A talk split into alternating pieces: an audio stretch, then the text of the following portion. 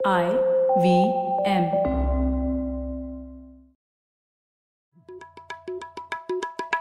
भाई हम हिंदुस्तानियों को बतियाना बड़ा पसंद है। बंगाली में अड्डा उड़िया में खोटी कन्नड़ा में हरटे और हिंदी में पुलियाबाजी। इस कला के लिए हमारी हर भाषा में एक शब्द है। तो प्रणय और मैं तो अक्सर मिलकर पुलियाबाजी करते ही रहते हैं। हमने सोचा कि आपको भी इसमें शामिल कर लिया जाए। तो आइए प्रणय और सौरभ के साथ करते हैं पुलियाबाजी। हेलो सौरभ कैसे हैं आप? बस बढ़िया प्रणय तुम बताओ। सौरभ हम लोग ये कोरोना वायरस के चक्कर में घर पे बैठे हैं तो काफ़ी आप फिलोसोफाइजिंग कर रहे हैं क्या? हाँ यार फिलोसफी के तो जी, जीवन में और भी रीजंस आते रहते हैं तो आदमी सोचता रहता है जीवन के बारे में मृत्यु के बारे में बहुत चीज़ों के बारे में तो फिलोसफी तो आती ही रहती है। हाँ। और अब शायद और फिलोसोफाइजिंग होगा। तो उसी के चक्कर में एक्चुअली हम लोगों ने आज तक पुलियाबाजी नहीं की फिलोसफी दर्शन शास्त्र जिसको कहते हैं उसके ऊपर। और मुझे लगता है ये एक बहुत महत्वपूर्ण चीज़ है जिसके ऊपर बातें होनी चाहिए, चाहे वो पब्लिक पॉलिसी हो या फिर गवर्नमेंट के बारे में बात करनी है। लेकिन फिलोसफी एक बेस है जिससे हम लोग काफ़ी ये सवाल आते हैं कि क्या सही है, क्या गलत है। उसके लिए फिलोसफी का ज़रिया महत्वपूर्ण। बेसिकली हम जहाँ पे जिन तरह से बात करते हैं सभी लोग अपने आप को फिलोसफर ही समझते हैं। हम हमको इंक्लूडेड तो आज किसी असली फिलोसफर को बुलाना चाहिए। बिल्कुल। तो हमारे साथ है सुश्रुत रवि। सुश्रुत स्वागत है आपका पुलियाबाजी में। धन्यवाद। तो सुश्रुत आईआईटी बॉम्बे में पीएचडी कर रहे हैं फिलोसफी पर और फिलोसफी डिपार्टमेंट से और जल्द ही उनकी पीएचडी खत्म भी हो जाएगी। तो हम लोगों ने सोचा कि सुश्रुत से थोड़े फिलोसफी के बारे में ही पुलियाबाजी की जाए और समझे इस क्षेत्र को बेहतर, क्योंकि हमें थोड़ा एकदम मोटा मोटे तौर पर ही पता है। तो सुश्रुत, एकदम शुरुआत तो एकदम शुरू से करते हैं हम हमेशा। तो सबसे पहले तो ये बताइए कि फिलोसोफर करते क्या है? मतलब दर्शन शास्त्री क्या करते हैं लोग? बहुत खुशी हुई हुई है मुझे यहाँ पे आके और आपसे बात करते हुए। अ, क्योंकि जनरली फिलोसोफर्स को दूर रखा जाता है तो अगर ये एक स्टैंडिंग uh, जोक है कि अगर आप पार्टी में किसी को बोलते हैं कि मैं फिलोसफी कर रहा हूँ तो वो आपको छोड़ के कहीं और जाते हैं। तो आपने मुझे यहाँ पे बुलाया और फिलोसफी के बारे में बात करने के लिए बुलाया तो मुझे बहुत अ, खुशी होती। तो ये थोड़ा सा मुश्किल है शायद बताना कि फिलोसफी एग्जैक्टली होता क्या है अ, क्योंकि इसमें भी बहुत मतभेद है। पर ब्रॉडली जैसे मतलब आप भी शायद अ, कह रहे थे कि कुछ बुनियादी सवालों पे मतलब फिलोसोफर्स गौर करते हैं। तो जिसको बहुत बोलते हैं जनरल क्वेश्चंस हम्म। तो अम, अगर आपको एक एग्ज़ाम्पल लेना है तो अम, सोचते हम सब है पर अगर आप सोचने की प्रक्रिया के ऊपर सोचते हैं तो आप एक तरह से फिलोसफी कर रहे हैं। हम्म, या जो फिजिसिस्ट या जो वैज्ञानिक होते हैं वो जिन सवालों के आगे जाना पसंद नहीं करते क्योंकि उनको लगता है कि ये उनके मतलब फ़ील्ड के बाहर है तो हम्म। फिलोसोफर्स उन सवालों पे भी मतलब मतलब संशोधन करते हैं या उनके ऊपर विचार करते हैं। तो एक एग्ज़ाम्पल जनरली जो दिया जाता है वो ये है कि अगर आप कोई भी फिजिसिस्ट से पूछे कि बिग बैंग थियरी के पहले क्या था? तो वो हम्म। बोलेगा कि ये सवाल ही जायज़ नहीं है क्योंकि समय वहाँ पे था ही नहीं। पर फिलोसोफर्स के लिए समय क्या है? समय की शुरुआत हुई क्या? तो ये सब हमारे लिए जायज़ सवाल है और हम उनके ऊपर मतलब सोचना पसंद करते हैं। जैसे वो उपनिषदों में है कि सृष्टि से पहले कुछ नहीं था सत्य भी नहीं था। तो ये लेकिन सत्य नहीं था और समय नहीं है तो सत्य का क्या मतलब है? ये फिलोसफी में आ जाएगा। फिजिसिस्ट बोलेगा यार ये मेरे को इससे क्या मतलब? एब्सोल्युटली तो सत्य जो है या समय जो है तो इसके ऊपर अगर आप स्पेसिफिक मतलब सवाल पूछ रहे हैं तो आप एक तरह से फिलोसफी ही कर रहे हैं। हम्म। और यहाँ पे मैं शुरुआत में भी मैं मतलब ये क्लियर करना चाहूँगा कि जनरली लोगों के मन में यह एहसास होता है कि फिलोसफी करना मतलब बिल्कुल कुछ अलग करना होता है। पर मुझे लगता है कि और जैसा शायद शुरुआत में भी आप इंडिकेट कर रहे थे हर कोई थोड़ा थोड़ा फिलोसफी तो करता ही है। हम्म। तो अगर आप ये भी बोलते हैं कि मैं फिलोसफी नहीं करना चाहता तो वो भी एक तरह से फिलोसफी ही है। हम्म। क्योंकि एक मेटा लेवल जिसको बोलते हैं या एक कदम पीछे जाके जब आप चीज़ों के ऊपर मतलब नज़र डालते हैं और सोचते हैं कि वो एक दूसरे से कैसे जुड़े हुए हैं तो वो एक तरह से वो फिलोसफी ही कहलाता है। तो एक बोलेंगे किसी सिंपल चीज़ों पे भी गहरी सोच जो है वो फिलोसफी है। राइट right, और और कोई भी आप ले सकते हो आप आप स्पोर्ट ले सकते हो तो कोई भी अगर क्रिकेट इंडिया में इतना मशहूर है आप कोई भी एग्जांपल क्रिकेट से भी ले सकते हैं।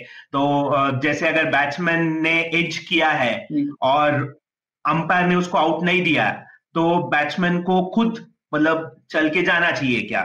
शुड ही वॉक आउट जिसको बोलते हैं वॉक अवे तो वो सवाल जो है वो क्रिकेटर्स मतलब क्रिकेट के अंदर नहीं आता ना। हम्म। तो एक तरह से उसको हम लोग एथिक्स का सवाल या फिलोसफी का सवाल है ऐसा हम लोग शायद मान सकते हैं। हाँ, मतलब वो नैतिकता का सवाल हो गया ये, ये जैसे हाँ, जैसे बॉल बॉडी लाइन डालनी चाहिए कि नहीं?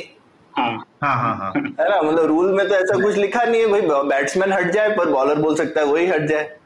तो मैं यही बताना चाह रहा था कि स्पोर्ट्समैन भी फिलोसफी करते साइंटिस्ट तो मतलब कर ही सकते हैं और करते ही हैं। हम्म। पर हर कोई जो अपना काम कर रहा है और उसके बारे में थोड़ा सा गहराई से सोचता है तो एक तरह से वो एक फिलोसफिकल मोमेंट है हम लोग ऐसा बिल्कुल बोल सकते हैं। ठीक है तो फिर ये तो आपने बताया क्या करते हैं फिलोसफर्स पर ये फिलोसफी स्टडी करना क्यों ज़रूरी है? आपको क्या लगता है? अब आप भी पाँच, छह साल पहले शुरुआत की हुई और आपकी तो आप तो इंजीनियरिंग बैकग्राउंड है। तो आपको क्या बदलाव आया आपकी सोच में ही फिलोसफी करने के बाद? एक तरह से जब आप फिलोसफी पढ़ते हैं तो आप फाउंडेशनल चीज़ों पे ज़्यादा मतलब सोचने लगते हैं। जो पर्टिकुलर चीज़ें हैं, उसके बारे में सोचने से मतलब या फिलोसोफर्स को ऐसा लगता है कि अगर आप फाउंडेशनल चीज़ों, बुनियादी चीज़ों के ऊपर सोचते हैं और वहाँ पे आप थोड़ा सा क्लैरिटी लेके आते हैं तो स्पेसिफिक जो सवाल है वो मतलब सॉल्व हो ही जाएँगे। तो जैसे अगर आप पॉलिटिकल सिनेरियो लेंगे और आप सोच रहे हैं कि यहाँ पे डिस्क्रिमिनेशन होता है या बहुत सारे देशों में ऐसा आपको देखने को मिल रहा है कि राइट विंग थोड़ा सा ज़्यादा डोमिनेंट है। तो फिलोसफर्स यहाँ पे इस आर्ग्यूमेंट में या इस डिबेट में ऐसा आ सकते हैं कि वो पूछेंगे कि नेशनलिज्म का मतलब क्या होता है। या किसी भी ग्रुप को बिलोंग करने का क्या मतलब होता है। या अगर आप कहते हो कि मैं भारतीय हूँ या मैं एक महाराष्ट्रियन हूँ या मैं एक कन्नडिगा हूँ तो एग्जैक्टली exactly आप कहना क्या चाह रहे हैं ये आइडेंटिटी हम लोग कैसे अपने आप के ऊपर लेते हैं या हमारे ऊपर थूपा जाता है। और अगर आप इन चीज़ों के बारे में थोड़ा सोचते हैं तो शायद आप फिर आगे जाके ये कह सकते कि अच्छा ये शायद मतलब शायद इसके बारे में सोचने का थोड़ा ज़्यादा सही तरीका है हम्म, हम्म। मतलब समझने का एक तरीका यह है कि फिलोसफी से हम लोग बुनियादी सवालों को बेहतर समझने का प्रयास करते हैं जिससे कि जो एप्लीकेशन है वो उसका काफ़ी अलग अलग क्षेत्रों में हो जाए फिर बिल्कुल और बहुत बार ऐसा भी हो सकता है कि जब जैसे इंजीनियरिंग में या अगर आप फिजिक्स भी कर रहे हैं तो आपके दैनंदिन के रूटीन में आपको शायद इतना समय नहीं मिलता कि आप एक मतलब पीछे हट के उसके बारे में कुछ मतलब जिसको वेंटेज हम्म। पॉइंट बोलते हैं हम्म। वहाँ से देख के उसके ऊपर आप कुछ टिप्पणी करें ऐसा शायद आपको मौका नहीं मिलता हम्म। पर अगर आप किसी फिलोसोफर को पूछते हैं जिसका मतलब पेड जॉब है या आप खुद थोड़ा फिलोसफी से मतलब दिलचस्पी रखते हैं तो आपको समझ में आएगा कि ये सवाल थोड़ा और बेसिक लेवल पे इसको सुलझाने की ज़रूरत है और ये पर्टिकुलर लेवल पे शायद ये सुलझेगा नहीं। तो एक तरह से मुझे लगता है कि एक ब्रॉडर पर्सपेक्टिव फिलोसफी आपको देता है और आप बहुत बार कोई भी एग्जिस्टिंग प्रॉब्लम को सॉल्व करने के लिए अगर आप एक थोड़ी दूसरे पॉइंट ऑफ़ व्यू से, एक हायर पॉइंट ऑफ़ व्यू से अगर आप इसके बारे में सोचते हैं तो शायद वो प्रॉब्लम आपको और अच्छी तरह से समझ में आता है। बिल्कुल। और ये तो आपने बहुत सही बात बताई सुश्रुत रिकॉर्डिंग से पहले कि आईआईटीज में भी बहुत बड़े बड़े फिलोसफी डिपार्टमेंट्स रहे हैं। काफ़ी लोगों को लगता है आईआईटी में सिर्फ़ इंजीनियरिंग स्टडीज़ ही होता है, पर फिलोसफी भी काफ़ी डिपार्टमेंट है और काफ़ी लोग उसमें भी पीएचडी वगैरह करते हैं। हाँ बिल्कुल, सारे आईआईटीज में ह्यूमैनिटीज डिपार्टमेंट है और आईआईटी बॉम्बे में फिलोसफी डिपार्टमेंट काफ़ी बड़ा है और जैसे मैं आपको बताया था कि 40-45 पीएचडी स्टूडेंट्स है सिर्फ़ फिलोसफी में ही जो पीएचडी कर रहे हैं वहाँ पे। तो काफ़ी वाइब्रेंट एटमोसफियर है और सारे अगर आप कोई भी बड़े यूनिवर्सिटीज लेते हैं तो आपको हमेशा दिखेगा कि वहाँ पे ह्यूमैनिटीज डिपार्टमेंट प्रेजेंट है ही। नॉम चॉम्स्की का जब हम लोग नाम लेते हैं तो वो भी एमआईटी में ही है। तो एमआईटी मतलब टेक्नोलॉजी बेस्ड इंस्टीट्यूट है पर वहाँ पे भी चॉम्स्की जैसे दिग्गज है। या यूनिवर्सिटी ऑफ़ टेक्सास ऑस्टिन वगैरह लेते हैं जो अगेन फिर से थोड़ा सा इंजीनियरिंग या साइंस बेस्ड लेता है मतलब यूनिवर्सिटी माना जाता है। वहाँ पे भी जॉन सर्ल जैसे फिलोसोफर्स है जो बहुत माने जाते हैं। तो आई थिंक इंडिया में भी उतने एक्सटेंट तक शायद नहीं है पर ह्यूमैनिटीज uh, अभी भी मौजूद है और फिलोसफी आईआईटी में भी uh, काफ़ी अच्छी तरीके से हो रहा है। हाँ, और ये साइंस और फिलोसफी का तो थोड़ा काफ़ी क्लोज रिश्ता है ना? जैसे कि अब बर्ट्रेंड रसल है वो फिलोसोफर भी थे मैथमेटिशियन भी थे न जाने क्या क्या वो चीज़ें उन्होंने की थी। तो ये क्यों इतना गहरा रिश्ता है साइंस और फिलोसफी का? हाँ, और जैसे मतलब इवन आपने चॉम्स्की की बात करी मतलब कंप्यूटर साइंस में भी वो दिग्गज इंसान है क्योंकि लिंग्विस्टिक्स में उनका जो काम है वो प्रोग्रामिंग लैंग्वेजेस में यूज़ होता है। तो, तो ये काफ़ी अलग अलग रेंज में लोग काम करते ही हैं। बिल्कुल। तो एक अगर आप थोड़ा सा ऐतिहासिक मतलब नज़रिए से इसको देखते हैं तो शुरुआत में ये फिलॉसफी और साइंस बिल्कुल अलग नहीं थे। इनफैक्ट साइंस बेसिकली आप ये कह सकते कि जब आप कुछ सवाल पूछते हैं कि जैसे अगर आप प्री सॉक्रेटिक्स जिसको बोलते हैं कि मतलब अगर आप ग्रीस में तीन सौ बिफोर कॉमन एरा अगर आप जाते हैं तो वहाँ पे जो सवाल पूछे जा रहे थे वो साइंस भी थे और फिलोसफी भी थे इनफैक्ट हम्म। उतना अगर आप पीछे नहीं जाते पर आप न्यूटन के टाइम पे भी आते हैं तो न्यूटन जो कर रहा था उसको नेचुरल फिलोसफी ही बोलते हैं इनफैक्ट हम्म। पाइथागोरस को फिलोसोफर तब माना जाता था और मतलब मैथमेटिशियंस कम माना जाता था हम्म। तो एक जनरल ऐसा माना जाता है कि फिलोसफी एक तरह से मदर ऑफ़ ऑल डिसिप्लिन है और जब जब लोग जो है अपना एक अलग मेथड निकाल लेते हैं कि इस पर्टिकुलर तरह के सवालों को इस पर्टिकुलर तरीके से सुलझाया जा सकता है तो वो फिलोसफी से अलग होके अपनी एक मतलब पहचान बना लेता है, अपना एक डिसिप्लिन बना लेता है। जैसे आप कह सकते हो कि मैथमेटिक्स बना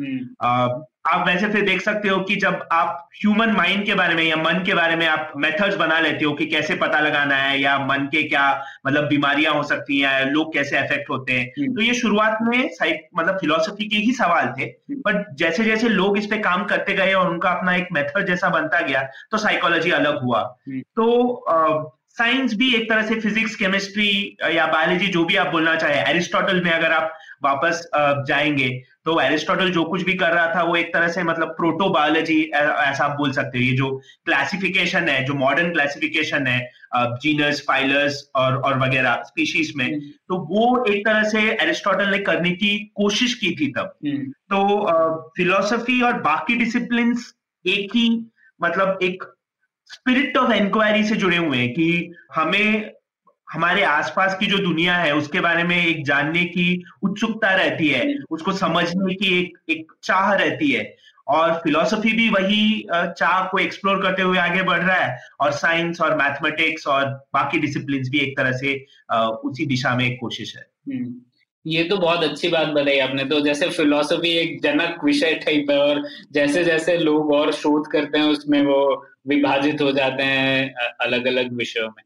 तो ठीक है हम थोड़ा दर्शन शास्त्र को और बेहतर समझने की कोशिश करते हैं सुश्रुत। तो हाँ. मुख्य शा, शाखाएँ क्या है इनमें? मैंने कई बार ये शब्द सुने हैं एपिस्टमोलॉजी ऑन्टोलॉजी नॉर्मेटिव एथिक्स ये सब तो थोड़ा ब्रॉडली किन शाखाओं में विभाजित है ये फिलोसफी तो एक तरह से मैं वेस्टर्न फिलोसफी के बारे में ये आ, बोलूँगा इंडियन हम्म। फिलोसफी में थोड़ा सा हम लोग अलग तरीके से इसके बारे में बात कर सकते हैं हम्म। पर वेस्टर्न फिलोसफी में मेटाफिजिक्स एपिस्टोमोलॉजी एथिक्स और लॉजिक ये चार मेन चीज़ें हैं अब मैं ये चार बोल रहा हूँ कोई और मतलब पाँच ऐड कर सकता है या उसमें बोल सकता है तीन ही है बट हम्म। थोड़ा सा मतलब इनको हम लोग मेन कोर मान के चल सकते हैं तो मेटाफिजिक्स जब आप ये कहते हैं तो आप रियलिटी या वास्तव में क्या है इसके बारे में आप सवाल पूछ रहे हैं हम्म। तो अगेन जैसे हम लोग बात कर रहे थे कि प्री सॉक्रेटिक्स में अगर आप जाते हैं तो उनको जानना था कि ये जो दुनिया हमारे सामने दिख रही है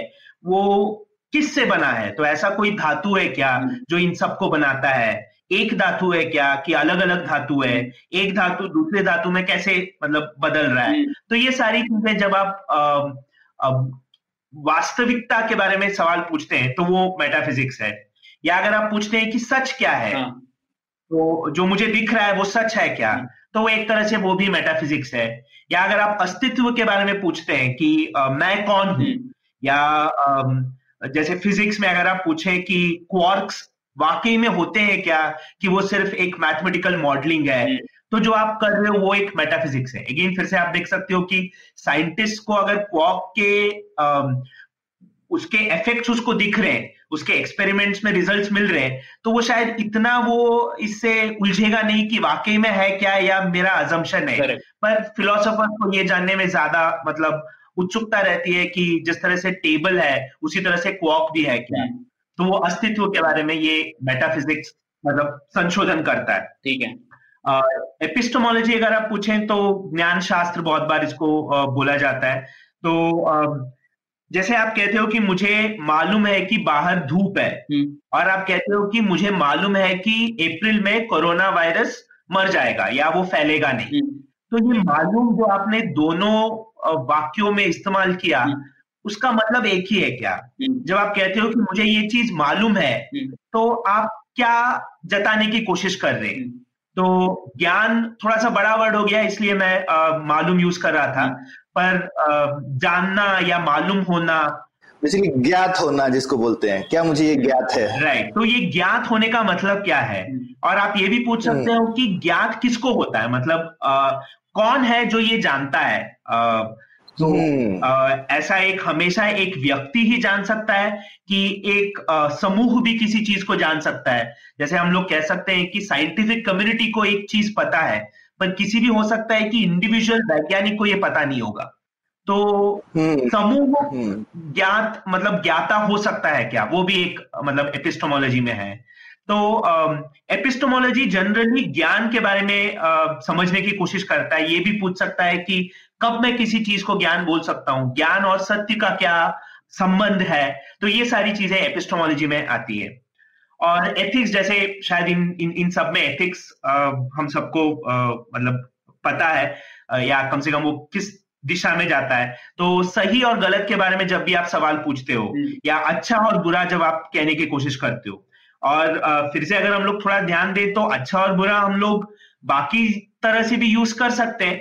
पर हमेशा उसमें एथिक्स का अपना एक अलग अस्तित्व होता है तो आप ये भी कह सकते हो कि ये फल अच्छा है पर वो अच्छा है आप अपने सेहत की मतलब दृष्टिकोण से शायद कह रहे हैं हम्म। पर जब आप कहते हो कि किसी को धोखा देना गलत है या अपने वादे को निभाना अच्छा है हम्म। तो वो अच्छा जो है वो एथिक्स का अच्छा हो जाता है हम्म। तो किसी भी कानून को या किसी भी कन्वेंशन जिसको बोलते हैं उसके अंतर्गत ना देखते हुए अगर आप एक साधारण तौर पे पूछें कि अच्छा और गलत हम लोग कैसे निर्धारित कर सकते हैं तो वो एथिक्स कहलाता है। हम्म। उसके बाद लॉजिक बहुत लोगों को पता होगा कि कोई भी आप प्रिमाइस लेते हैं या जो आप अजम्पशन करते हैं उससे आप कोई भी निष्कर्ष निकालते हैं तो वो प्रिमाइस और निष्कर्ष के बीच में क्या संबंध है? और कब ऐसा हो सकता है कि प्रीमाइस को मानने के बाद मुझे वो निष्कर्ष मानना ही पड़ेगा? हम्म। तो वो जनरली लॉजिक में आता है। जिसे तर्क शास्त्र बोलते हैं। बिल्कुल तर्क शास्त्र और आप एस्थेटिक्स के बारे में बात कर सकते हैं जिसको सौंदर्य शास्त्र बोलते हैं कि आ, हम्म। किसी भी चीज़ को हम लोग सुंदर कहते हैं तो आ, वो हम लोग कैसे आ, उसका एक स्टैंडर्ड हम लोग बना रहे तो अगर आपने न्यूज़पेपर वगैरह में पढ़ा होगा तो कुछ महीनों पहले किसी मॉडर्न म्यूज़ियम में मॉडर्न आर्ट्स या उस तरह के म्यूज़ियम में किसी ने एक केले को एक सेलोफेन टेप से चिपका दिया था दीवार पे देखा था मैं और वो हज़ारों डॉलर्स के लिए बिका उसको आर्ट मान के बिका हम्म। तो एस्थेटिक मतलब ये पूछता है कि हम लोग किसी भी चीज़ को आर्ट कैसे बोल सकते हैं हम्म। और कौन डिसाइड करता है कि कौन सी आर्ट जो है वो सुंदर है या कौन सा जो मतलब क्रिएशन है वो सुंदर है तो वो एस्थेटिक्स हो जाता है। पर उसके बाद ब्रांचेस ऐड होते ही गए हैं। फिलोसफी ऑफ़ लैंग्वेज है फिलोसफी ऑफ़ रिलीजन है फिलोसफी ऑफ़ माइंड है फिलोसफी ऑफ़ साइंस है। पर शुरुआत में और एक कोर अगर आप बोलना चाहे तो एपिस्टोमोलॉजी एथिक्स लॉजिक और एस्थेटिक्स ये कोर एरिया से ऐसा हम लोग बोल सकते हैं। और और हिंदुस्तान का जो दर्शन शास्त्र जिसको या दर्शन है वो कुछ अलग है क्या? इससे काफ़ी या काफ़ी ओवरलैप है? इसमें भी थोड़ा सा विवाद है। आ, कुछ लोग कहते हैं कि आ, जो भारतीय परंपरा है आ, और भारतीय में एक जोग्राफिकल लोकेशन के नाते से कह रहा हूँ। तो आ, आप देखेंगे तो वहाँ पे प्योर इंक्वायरी मतलब दुनिया के बारे में जानने से ज़्यादा मुझे मुक्ति कैसे मिल सकती है? या मुझे दुख से कैसे मैं आगे जा सकता हूँ? इसके बारे में उनकी जो आ, आ, उनके जो सवाल थे वो ज़्यादा उस तरह से थे। तो अगर आप इंडियन फिलोसफी जिसको बोलते हैं उसमें देखेंगे तो अगेन वहाँ पे छह अलग अलग ट्रेडिशंस है या स्कूल्स ऑफ़ थॉट जिसको हम लोग परंपराएँ हैं ऐसा हम लोग बोल सकते हैं। जैसे न्याय है सांख्य है अद्वैत है फिर चारवाक है, फिर जैनिज्म और बुद्धिज्म को भी आप वहाँ पे शामिल कर सकते हैं। तो वहाँ पे जिस तरह से हम लोग एपिस्टोमोलॉजी मेटाफिजिक्स कर रहे हैं, वो ऐसे ना करते हुए एक न्याय की अपनी एक मेटाफिजिक्स एपिस्टोमोलॉजी एथिक्स ऐसा आप बोल सकते हैं। बेसिकली सारे स्कूल जो है, वो पूरे जीवन का ही दर्शन करने की कोशिश करते हैं। किसी एक पर्टिकुलर चीज़ पे नहीं जाते पर बोलते हैं हम पूरे जीवन का ही दर्शन ढूँढने की कोशिश करेंगे और उसका एक सिस्टम ऑफ़ लिविंग ऑलमोस्ट कि भाई ऐसे जियोगे तो अच्छा जीना है बिल्कुल तो वहाँ पे एक तरह से कुछ लोगों का मानना है कि एथिक्स बहुत सेंट्रल हो जाता है इंडियन हम्म। फिलोसफी में कि कैसे मैं ज़िंदगी मुझे कैसे गुजारनी है हम्म। और उस दौरान अगर मुझे सत्य के बारे में और ज्ञान के बारे में और अस्तित्व के बारे में जानने की ज़रूरत है तो मैं उस हद तक उन सवालों के बारे में मैं गौर करूँगा। पर मेरा पूरा जो फोकस है या ध्येय है वो आ, मुक्ति है या इस पेन या आ, जो भी अब मिजरी बोल सकते हैं उससे मैं कैसे छुटकारा पा सकता हूँ उसकी और थोड़ा ज़्यादा है। हम्म, हम्म। लेकिन उपनिषदों में थोड़ा सा फिलोसफिकल डिस्कोर्स ज़्यादा है ना? फिर जैसे वो आरुणी और श्वेत केतु के जो जैसे डायलॉग्स हैं या फिर इवन ये नचिकेता की जैसे जो स्टोरी हो गई ये ये तो काफ़ी डीपली फिलोसफिकल स्टोरीज हैं राइट कि की ज़िंदगी क्या है कैसे जीनी चाहिए क्या ठीक है? और श्वेत केतु वाले डायलॉग्स तो आप देखो तो बड़े प्रैक्टिकल टाइप के हैं कि भाई ये सब जो है, एक तरह से उसको हम देख सकते हैं, वो तत्वमसी पे जाता है कि ये तुम ही हो। वो लोग इस तरह से देखते हैं कि सब चीज़ में परमात्मा है, लेकिन अगर दूसरे तरह से देखें तो वो ये शब्द यूज़ नहीं करते हैं। वो बोलते हैं कि ये हर चीज़ जो है, जो भी तुम देख रहे हो, उसमें जो कुछ है और जो तुम में है, वो सेम है। अगर तुम उसको छोटा छोटा छोटा करते जाओगे हाँ तो वो एक तरह से उस तरफ़ भी जा रहा होता है कि सब चीज़ें फाइनली कुछ एटम से बनी है।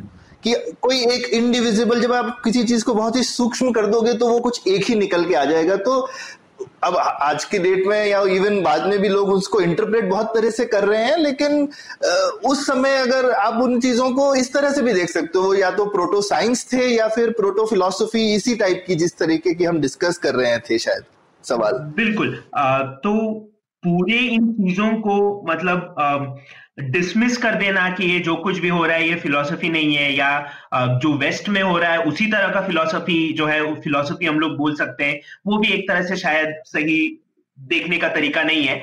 हर एक जोग्राफी का, हर एक कल्चर का शायद अपना एक नज़रिया होता है, अपने आसपास की दुनिया को समझने का, उसको परखने का। तो उसको भी हम लोग बिल्कुल फिलोसफी कह सकते हैं। पर जो ब्रॉडली सर्वे करते हैं, वो कुछ डिफरेंसेस मतलब ढूंढ के लाते हैं। कि जो जिस आसानी के साथ फिलॉसफी साइंस में बदला वेस्ट में उतनी आसानी से शायद इंडिया में नहीं हाँ, हिंदुस्तान हाँ, हिंदुस्तान में तो नहीं हिंदुस्तान में एक चीज़ तो क्लियर है कि एक समय जैसे उपनिषदों में आप देखें तो डिस्कशन काफ़ी ओपन है। हर चीज़ को आप सवाल उठा सकते हो। बिल्कुल। पर एक समय उसके बाद कभी तो आया हिंदुस्तान में जब सवाल उठाना बंद हो गया। बिल्कुल। और लोगों ने डिसाइड किया कि भाई ये कुछ चीज़ों पे आप सवाल देखे कर नहीं सकते ज़्यादा। तो वो, लेकिन उपनिषदों में ऐसा नहीं दिखता। वहाँ पे तो सब सब तरीके के सवाल करते हैं और काफ़ी एक तरीके का ओपन डिस्कोर्स वाला माहौल है। लेकिन एक, और वो ऐसा नहीं कि कुछ मॉडर्न टाइम में आ गया। मेरे ख्याल से शायद शंकर के समय पे या उससे पहले ही शायद एक जगह हम लोगों ने शायद ये डिसाइड किया कि फाइनली ये जैसा तुमने बोला, मुक्ति जो है ना कि फाइनली ब्रह्म है या नहीं है और ये ये वाला जो दुनिया है ये शायद कम इम्पोर्टेंट है और इससे परे वाली दुनिया ज़्यादा इम्पोर्टेंट है। एक ये जब डिसीज़न हो गया तो उसके बाद शायद हम लोगों का रुख जो है एटलीस्ट जो इंटेलेक्चुअल क्लास का रुख बदल गया। बिल्कुल, और जैसे आपने भी बताया कि नागार्जुना और जो भी मतलब उपनिषद तो खैर मतलब अगर आप हज़ार, दो हज़ार साल बिफोर कॉमन एरा अगर आप जानना चाहते हैं, नागार्जुना के टाइम पे भी काफ़ी स्ट्रॉन्ग मतलब ये वाद विवाद चलता था और ऐसे मतलब डिसमिसल जिसको बोल सकते हैं कि वो खारिज कर देना हम्म। तो ऐसे भी उनके थीसिस थे कि ये मेरे जो गुरु है वो मेरे गुरु है पर उनकी किसी भी बात से मैं सहमत नहीं हूँ तो इंडियन हम्म। फिलोसफी में ऐसा बोलते हैं कि पूर्व पक्ष का एक स्ट्रॉन्ग ट्रेडिशन था हम्म। मतलब आपको कुछ भी कहने से पहले आपको आपके पहले जिन लोगों ने कहा है उनके विचार को आपको एक्यूरेटली uh, जितना सही हो सकता है और जितना आप स्ट्रॉन्ग उन वाद को आप बना सकते हो पहले आपको वो बनाना पड़ता है उसके बाद आप अपना जो मत है वो रख सकते हो हम्म। तो ये जो आर्गुमेंटेशन का जो संप्रदाय है वो भारत में बहुत आ, मतलब जड़ों तक था ऐसा बोलने में मुझे नहीं लगता कि कुछ गलत होगा। नहीं नहीं बिल्कुल इवन माधवाचार्य ने जब सारे स्कूल्स को डिस्क्राइब करके फाइनली वो ऑब्वियसली वो विशिष्ट अद्वैतवाद उन्होंने बोला कि वही ठीक है लेकिन उन्होंने बाकी सब स्कूल्स को बहुत अच्छे से डिस्क्राइब किया पूर्व पक्ष का इस्तेमाल करते हुए। बिल्कुल। और कहाँ पे ये चेंज हुआ और क्यों चेंज हुआ वो शायद आ, कहना मुश्किल है। पर आ, मुझे तो संभव लगता है कि ये शंकराचार्य की एक तरह से आई I मीन mean, जीत थी और उनका महत्व है हिंदुस्तान में कि लेकिन बेसिकली एक मुझे लगता है हिंदुस्तान में एक बिफोर शंकराचार्य है और आफ्टर शंकराचार्य है।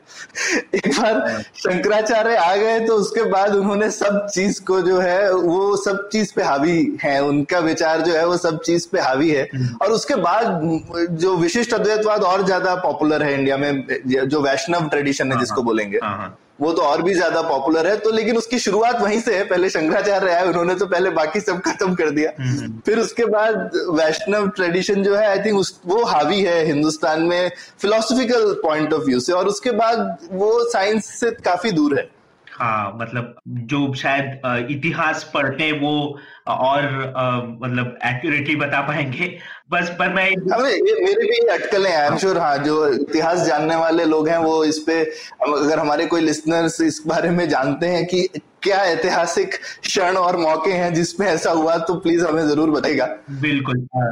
आपसे बिल्कुल सहमत हूँ। तो इसके अलावा एक, और भी चीज़ है जो अक्सर मेरे आता है जब भी हम ऐसे अभी जैसे हम फिलोसफी की बात करें तो हम बोल रहे हैं अच्छा पहले लोगों ने क्या कहा था? अच्छा पहले ऐसा हुआ था। ठीक है पहले जो भी कहा होगा मैं तो बोलता हूँ ठीक है जो भी कहा होगा उससे क्या फ़र्क पड़ता है? तो फिलोसफी क्या सिर्फ़ यही है कि जो 2000 साल पहले मरे हुए लोगों ने बोला है उसको आप पढ़ें और समझते रहें? या फिर आज भी लोग नई फिलोसफी बनाते हैं सोचते हैं कि फिलोसफी क्या है और या फिर इन सवालों को नए रूप से खोजने की कोशिश करते हैं राधा देन कि भाई ये चार खाने बने हैं इसी में हमें पढ़ना है। ठीक है वो उन्होंने सोचा था ना क्या हमें भी आज ऐसा ही सोचने की ज़रूरत है? बिल्कुल ये आ, अच्छा सवाल है आपका। आ, तो दो तरह से आप इसके बारे में सोच सकते हैं शायद। एक तो ऐसा एक जवाब हो सकता है कि जो सवाल हम लोग अभी पूछ रहे हैं वो 2000 साल पहले भी लोग वही सवाल पूछ रहे थे। हम्म। तो आ, समय के आ, बदलने से जो मानवीय सवाल है वो बदले नहीं है ऐसा शायद हम लोग बोल सकते हैं। जैसे प्लेटो के डायलॉग्स में ऐसा एक सवाल आता है कि अगर मेरे पिता ने कुछ गलत किया है तो मुझे उसको रिपोर्ट करना है क्या? उसको मतलब अथॉरिटीज को अच्छा ओ कि मैं अपने परिवार वालों के खिलाफ शिकायत भी करूँ कि नहीं करूँ? राइट तो अगर आप ये सवाल देखेंगे तो मुझे नहीं लगता है कि 2020 में हमारे पास ऐसा कोई ठोस मतलब इसके लिए जवाब है जो शायद 300 बीसी में शायद नहीं था। तो एक है कि सवाल हमारे बदले नहीं है कि किस तरह से हमको जीना चाहिए या हमारे आपस में किस तरह के संबंध होने चाहिए। तो ये एक तरह से इसका जवाब हो सकता है कि क्योंकि हमारे सवाल बदले नहीं है तो जिन्होंने 2000 साल पहले इसके बारे में कुछ बोलने की कोशिश की थी तो शायद उनको पढ़ने से हमें थोड़ा सा कॉन्टेक्स्ट मिले। तो जो लोग आर्कियोलॉजी करते हैं तो वो बहुत बार वो कहते हैं कि टेंपल जो मंदिरों में जो इंस्क्रिप्शन हैं, उनको अगर आप पढ़ोगे तो आपको दिखेगा कि तब भी मतलब एक हस्बैंड और वाइफ के बीच में विवाद हुआ करते थे और उनको इस तरह से सुलझाया जाता था।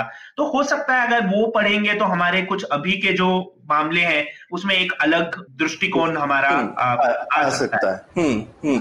इसमें आपने ऐसा बोला पुराने सवाल उसमें एक, एक और चीज़ शायद वो हिंदुस्तानी दर्शन। अब हिंदुस्तान में फिलोसफी में स्पेशली गीता का बड़ा महत्व है कि लोग गीता काफ़ी पढ़ते भी हैं और उससे काफ़ी लेसन लेने की कोशिश भी करते हैं। हाँ, हाँ। और उसमें भी ऐसे बड़े भारी भरकम सवाल हैं कि आप अपने प्रियजनों से लड़ाई करें कि नहीं आपको ठीक चीज़ लगने के लिए। बिल्कुल और धर्म है क्या नहीं है? लेकिन वहाँ पे जैसा आपने दूसरी चीज़ बोली वो एक परलोक वाली वहाँ पे जो सोल्यूशन है वो भगवान दे रहा है। रादर हम्म, देन हम्म, हम्म। आप अपनी समझ से ले रहे हैं। सही है।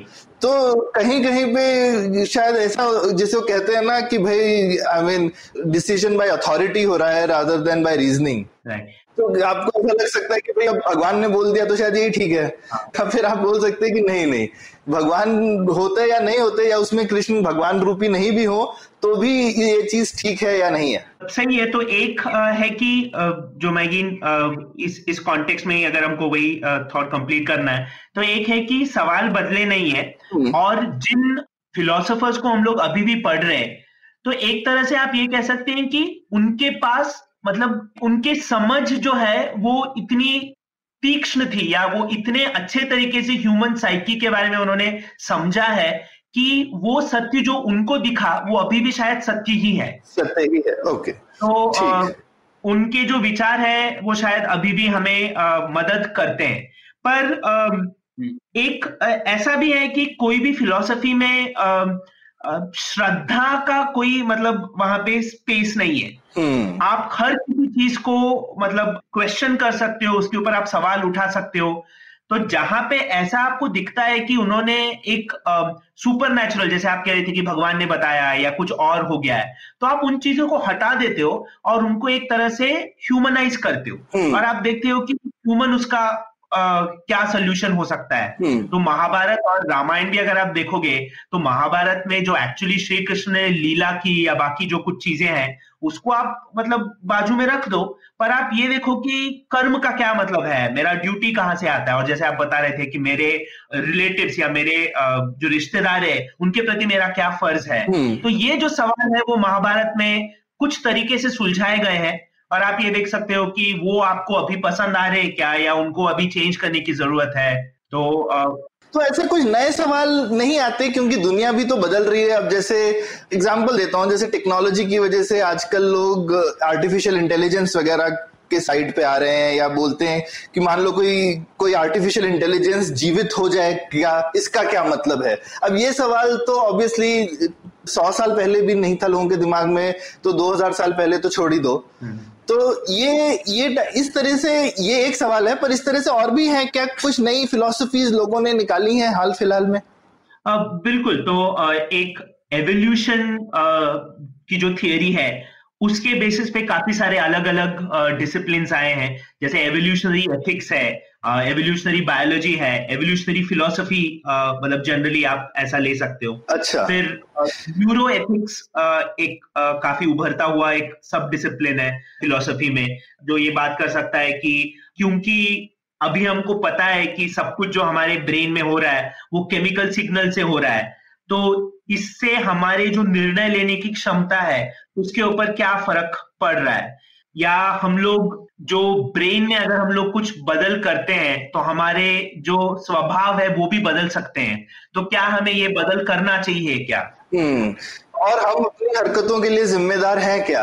बिल्कुल। क्योंकि अगर सब इधर एक केमिकल डालने से एक आउटपुट निकलता है तो भाई कौन जिम्मेदार है? वो केमिकल का आना जाना जिम्मेदार है या फिर कोई और है जो जिम्मेदार है? बिल्कुल उसको डिटर्मिनिज्म बोलते हैं या तो ये जैसे आपने कहा कि फ्री विल का सवाल आ सकता है कि मैं आ, अपने आ, इच्छा से कभी कुछ कर सकता हूँ क्या? कि सब कुछ मतलब पहले से ही तय होता है डिटर्मिनिज जो जैसे अगर आप पत्थर को एक छत के ऊपर से फेंकते हैं तो वो बिल्कुल आप ये प्रिडिक्ट कर सकते हैं कि कब नीचे गिरेगा हम्म। पर एक व्यक्ति के लिए भी आप ऐसा कर सकते हैं क्या मान लो मैं आपको जिसको इनिशियल कंडीशंस बोलते हैं हम्म। तो अगर मैं आपको सारे उस व्यक्ति के बारे में सारी चीज़ें बता देता हूँ हम्म। तो क्या आप प्रिडिक्ट कर पाएँगे कि वो इस पर्टिकुलर हालात में इसी तरीके से वो बिहेव करेगा आ, तो वो सवाल न्यूरो एथिक्स में आ, आता है फिर जैसे आप बात कर रहे थे कि आर्टिफिशियल इंटेलिजेंस वगैरह है तो मशीन थिंकिंग से रिलेटेड बहुत सारी चीज़ें आती है। सेल्फ ड्रिवन कार्स आ रहे हैं। तो हम लोग मशीन्स को नैतिक क्या है ये समझा सकते हैं क्या?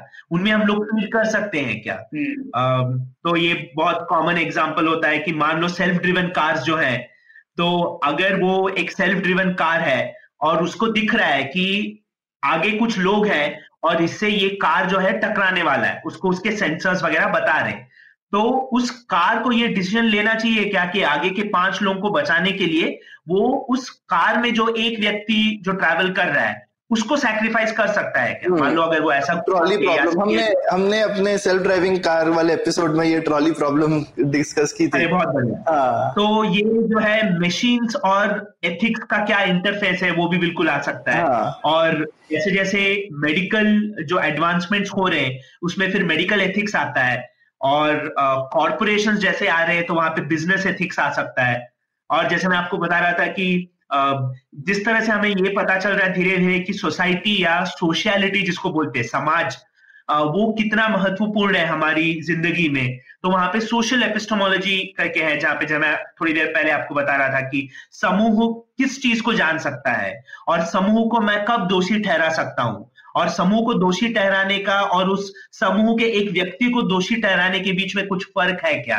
तो ये सारी चीज़ें हैं जो सोशल एपिस्टोमोलॉजी में है, जो शायद, जैसे मैं कह रहा था कि प्लेटो हो या सांख्य में शायद आप इसके कुछ सोर्सेस आपको नहीं मिलेंगे, पर जो करना चाहते हैं वो सांख्य से फिर भी कुछ विजडम लेके इन सवालों के ऊपर मतलब विचार कर, कर सकते हैं। तो जैसे स्पेशली ये कॉन्शियसनेस एक बहुत बड़ा फ़ील्ड आजकल आया है जिसमें लोग स्पेशली बुद्धिस्ट थॉट और पुराने इवन वैदिक और उपनिषदिक थॉट्स को या योग से स्पेशली थॉट्स को लेकर के यूज़ कर रहे हैं।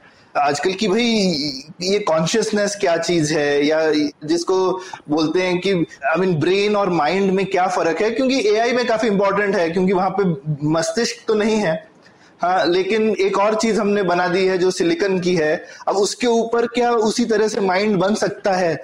जैसा कि एक ब्रेन के ऊपर माइंड होता है, इंसान का उसी तरह से कल को ब्रेन के ऊपर एक माइंड बन सकता है क्या? किसी कंप्यूटर का भी। इसके बारे में कुछ बताइए।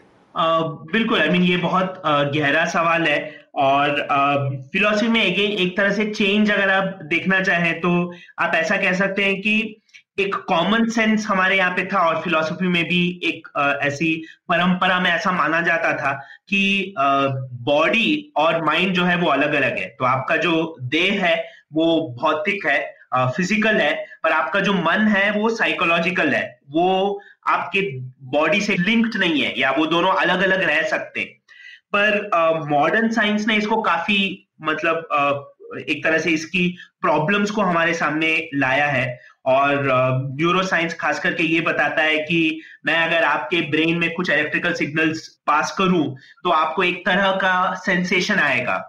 तो जो बहुत बार लोग कहते हैं कि आउट ऑफ़ द वर्ल्ड या आउट ऑफ़ बॉडी एक्सपीरियंस मतलब आपको आप अपने आप को अपने शरीर से बाहर मतलब तैरते हुए अपने आप को पाते हो हम्म। तो ये out of the body experience को भी मैं इलेक्ट्रिकल सिग्नल से सिमुलेट कर सकता हूँ या मैं आपको इलेक्ट्रिकल सिग्नल्स के थ्रू आपको ये एहसास दिला सकता हूँ हम्म।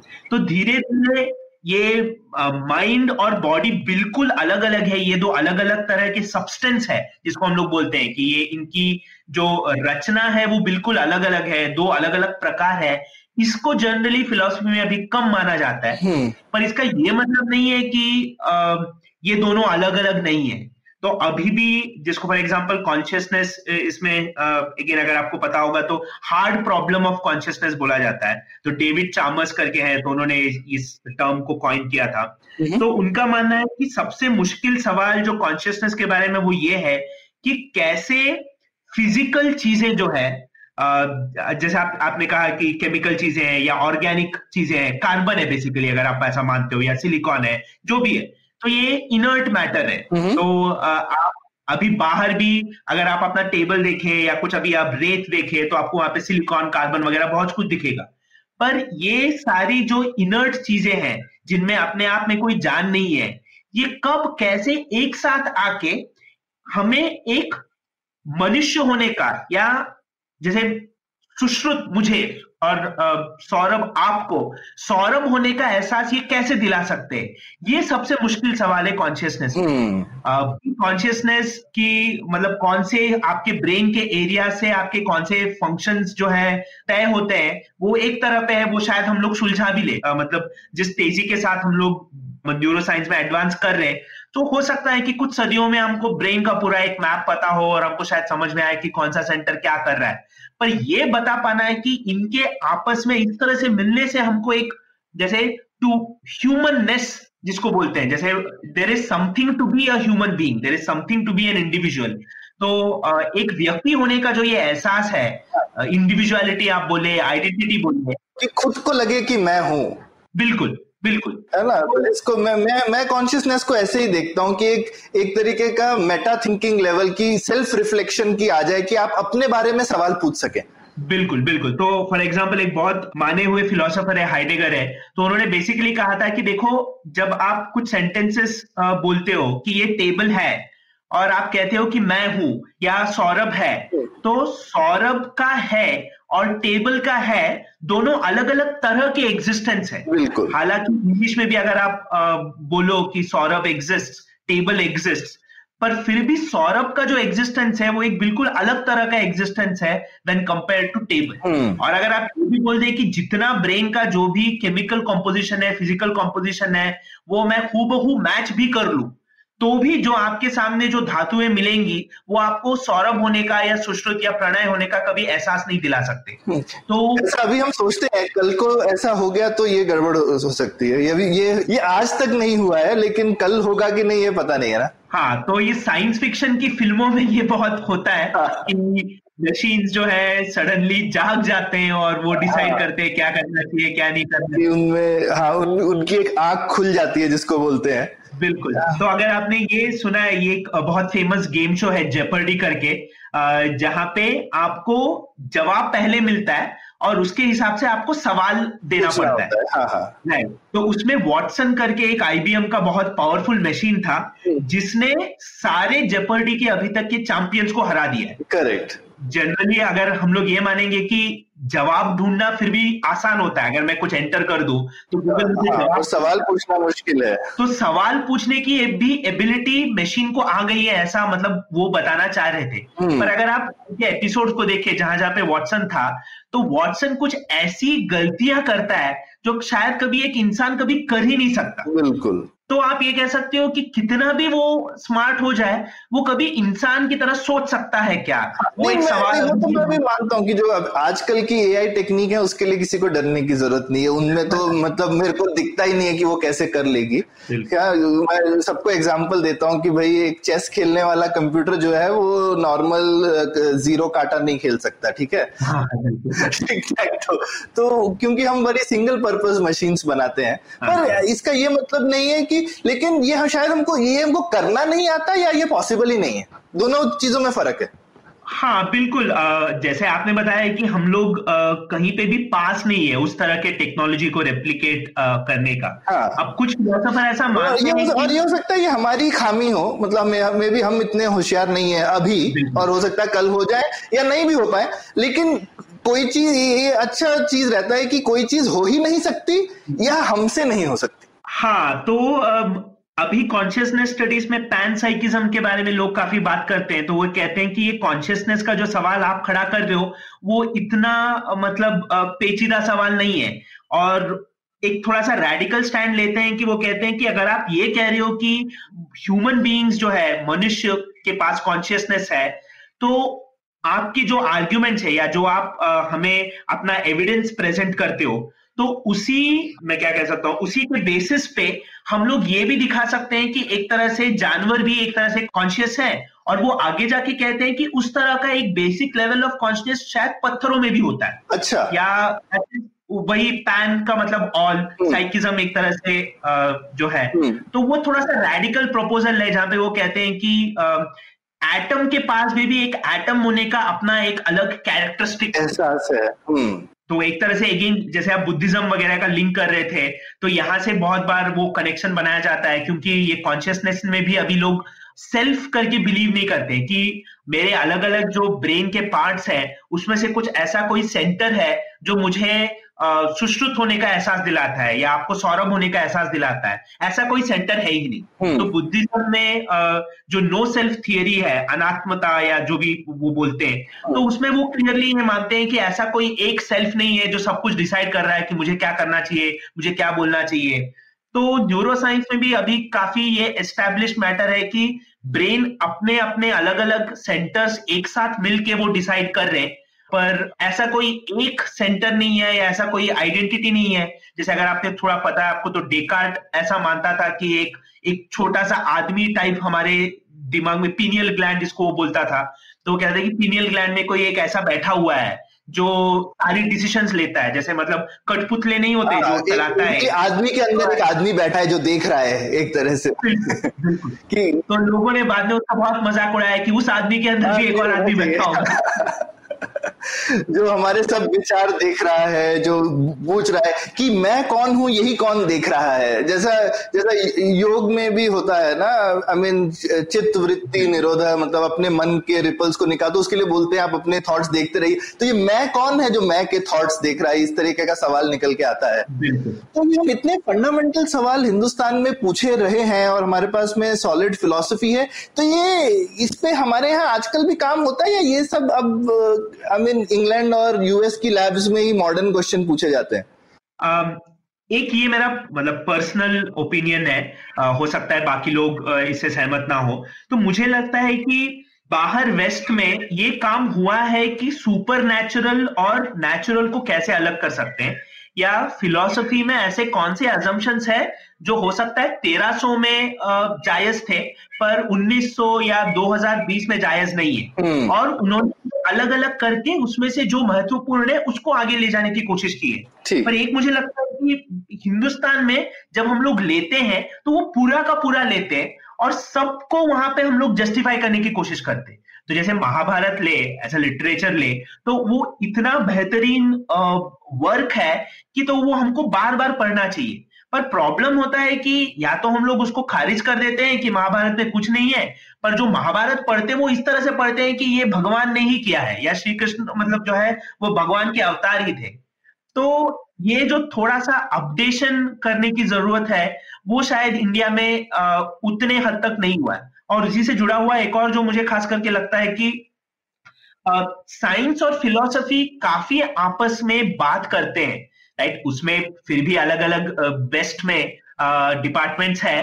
पर बहुत सारे ऐसे लोग हैं जो फिलोसफी में भी उनकी मतलब दिलचस्पी रहती है और साइंस को भी वहाँ पे लेके आने की कोशिश करते हैं। और उल्टा भी हो सकता है। कोई फिलोसोफर है, जैसे आपने रसल का नाम लिया। या स्ट्रॉडिंगर एडविन स्ट्रॉडिंगर जिनको नोबेल प्राइज मिला था।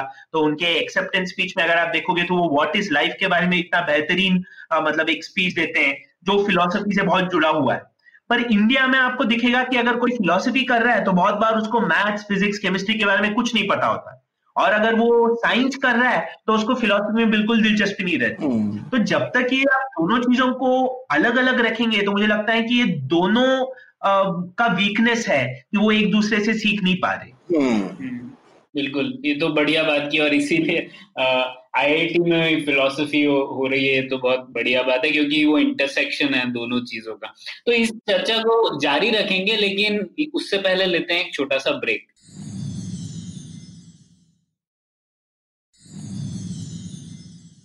हाँ तो हमारी चर्चा जारी रखते हैं। अब सुश्रुत आ जाते हैं एक और भारतीय फिलोसफी से जुड़े हुए सवाल पे ये धर्म के मामले में तो धर्म को आज हम लोग रिलीजन के तौर पर देखते हैं अक्सर वह शब्द वैसे जो आ, सोचा जाता है लेकिन धर्म का दर्शन शास्त्र में थोड़ा अलग मायने है ना उसका क्या अर्थ है?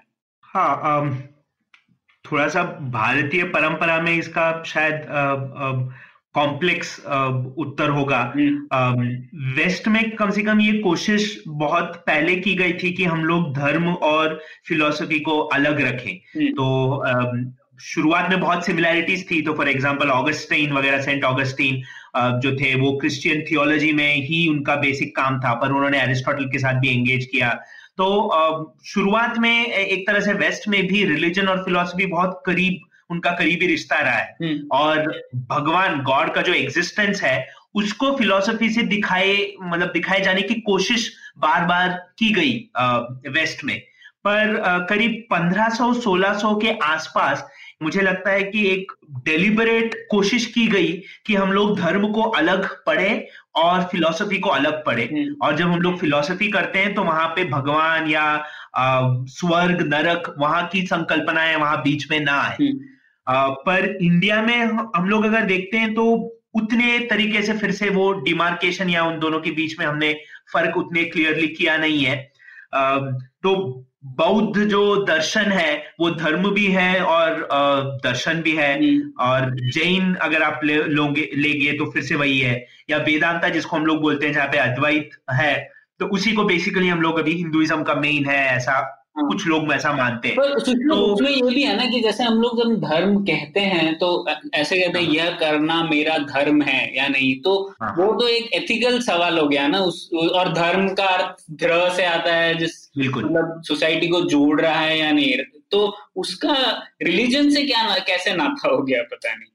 हाँ मतलब जैसे मैंने कहा है कि इंडिया के कॉन्टेक्स्ट में सब कुछ उल्टा पलटा हो जाता है हम्म। क्योंकि ये जो रिलीजन का जो लेंस है वो बहुत लोग कहते हैं कि ये अब्राहमिक कॉन्सेप्ट है हम्म। आ, और उसको अगर आप भारतीय जो जो भी हम लोग हिंदुइज्म कहते हैं या जो लोग सनातन धर्म कहना पसंद करते हैं तो वो कहते हैं कि उस कॉन्टेक्स्ट में हिंदुइज्म फिट नहीं होता। और इसलिए आपको ही होगा कि वो सुप्रीम कोर्ट का जो जजमेंट है about you know way of life and and so on Hinduism being a way of life तो वो आता है।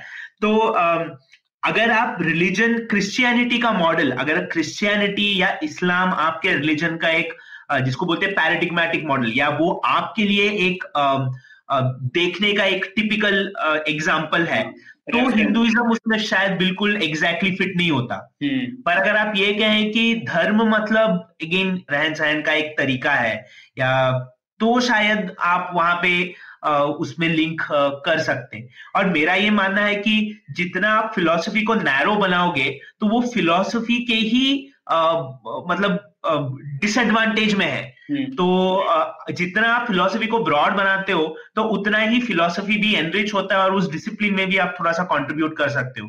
तो मैं ये कहूँगा कि भारतीय परंपरा में धर्म जो है वो एक थोड़ा सा वेस्टर्न कॉन्टेक्स्ट से अलग देखा गया है। हम्म। और उस फिर से कॉन्टेक्स्ट में फिलोसफी और धर्म जो है तो वो दोनों बहुत जुड़े हुए हैं। तो एक तरह से धर्म भी सांख्य में अगर आप जाओ या किसी भी दर्शन में अगर आप जाएँगे हम्म। तो उनका मकसद और फिलोसफी का मकसद अलग है ऐसा कहना बहुत मुश्किल हो जाएगा हम्म। जबकि हम लोग जैसे बात कर रहे थे कि वेस्ट में उनका अलग है तो वो कुछ समझने की कोशिश कर रहे हैं पर आ, सही और गलत उनके लिए अलग है या मुक्ति जो है या वो उनके लिए अलग है तो भारतीय परंपरा में सब इतने मतलब वो मिक्स हो जाते हम्म। तो थोड़ा सा अलग करना शायद मुश्किल हो जाता है हम्म। पर जैसे एक एथिक्स में कहते हैं वर्च्यू एथिक्स या ड्यूटी एथिक्स ऐसे कहते हैं ना मतलब कि ये ब्रांचेस हाँ। हैं तो वैसे ही कोई धर्मा एथिक्स भी है क्या कि धर्म क्या कहता है धर्म के इस किस चीज़ से हम वो वो मार्ग चुन सकते हैं क्या ऐसे कुछ टूल्स हैं क्या एक एथिकल थियरीज में जैसे आप बता रहे थे डिओन्टोलॉजी मतलब क्या मेरी ड्यूटी है हम्म। या कॉन्सिक्वेंशलिज्म मतलब इसके नतीजे अच्छे हैं कि बुरे हैं हम्म। उसी तरह से एक फिलोसफी में डिवाइन कमांड थियरी बोलते हैं तो डिवाइन कमांड थियरी में जैसे आप नाम से ही पता लगा सकते हैं कि जो ऊपर एक दैविक शक्ति है वो हमें क्या कहने के लिए बोल रहा है उससे हमारा सही और गलत पता चलता है हम्म। तो ये भी एक तरह से एथिकल थियरी ही हुआ पर आप धर्म को फिलोसफी का एक सब्जेक्ट बना सकते कि मैं धर्म को जैसे फिलोसफी ऑफ़ रिलीजन है तो फिलोसफी ऑफ़ रिलीजन में हम लोग एक धर्म को लेते हैं और हम लोग ये देखने की कोशिश करते हैं कि इस धर्म में जो हमें आर्ग्यूमेंट्स मिले हैं कि भगवान को हमें क्यों मानना चाहिए या भगवान हमको ये बता रहा है इसकी क्या पुष्टि कहाँ पे हो रही है? तो ये जो सवाल है ये हम लोग फिलोसफी में रहते हुए ही पूछ सकते हैं। पर शायद धर्म और वहाँ पे फिलोसफी अलग होता है क्योंकि धर्म में आस्था या श्रद्धा का बहुत मतलब मौल्य है वहाँ पे इंपॉर्टेंस है। पर जबकि आप फिलोसफी में देखोगे तो श्रद्धा का वहाँ पे उतनी अहमियत नहीं है। हाँ। तो तो वो बस वहाँ पे ये दोनों रास्ते अलग अलग होते हैं। पर ऐसा पॉसिबल है कि जैसे वेस्ट में भी एल्विन प्लेटिंगा करके बहुत माने फिलोसोफर है जो मतलब बिलीवर है ऐसा लगता है और फिलोसफी ऑफ़ रिलीजन में वो आर्ग्यू करते हैं कि फिलोसफी से हम लोग ये साबित कर सकते हैं कि भगवान है। हम्म। तो ज़रूरी नहीं है कि ये दोनों बिल्कुल अलग हो पर मॉडर्निटी में जनरली ये दोनों को अलग अलग ही शायद रखा जाता है। इंडियन कॉन्टेक्स्ट में अभी भी वो कॉम्प्लेक्स क्वेश्चन है। अच्छा। ठीक है तो ठीक है अब हम लोग आ जाते हैं थोड़े अप्लाइड एथिक्स के सवाल पर मतलब कुछ सवाल देखते हैं जो जिससे हम सब जूझ रहे हैं आजकल और उनको समझने की कोशिश करते हैं कि फिलोसफी और फिलोसफर्स उसको कैसे देखते हैं तो सबसे पहला तो सवाल आ जाता है ये मॉरल आर्क की जो बात कही जाती है मतलब हाँ। कहा जाता है कि हम लोग सदियों के साथ और भी ज़्यादा नैतिक हो रहे हैं। जैसे कि पहले कुछ सदियों पहले हम लोग सिर्फ़ अपनी फैमिली को ही महत्वपूर्ण मानते थे। शायद जानवरों या दूसरे इंसानों को अलग दृष्टिकोण से देखते थे। लेकिन हम्म। समय के साथ साथ और साइंटिफिक रेवोल्यूशन के बाद हम लोग दूसरे लोगों को भी नैतिक रूप से देखते हैं देखते हैं कि वो हमारे से ज़्यादा सिमिलर है ना कि वो अलग है।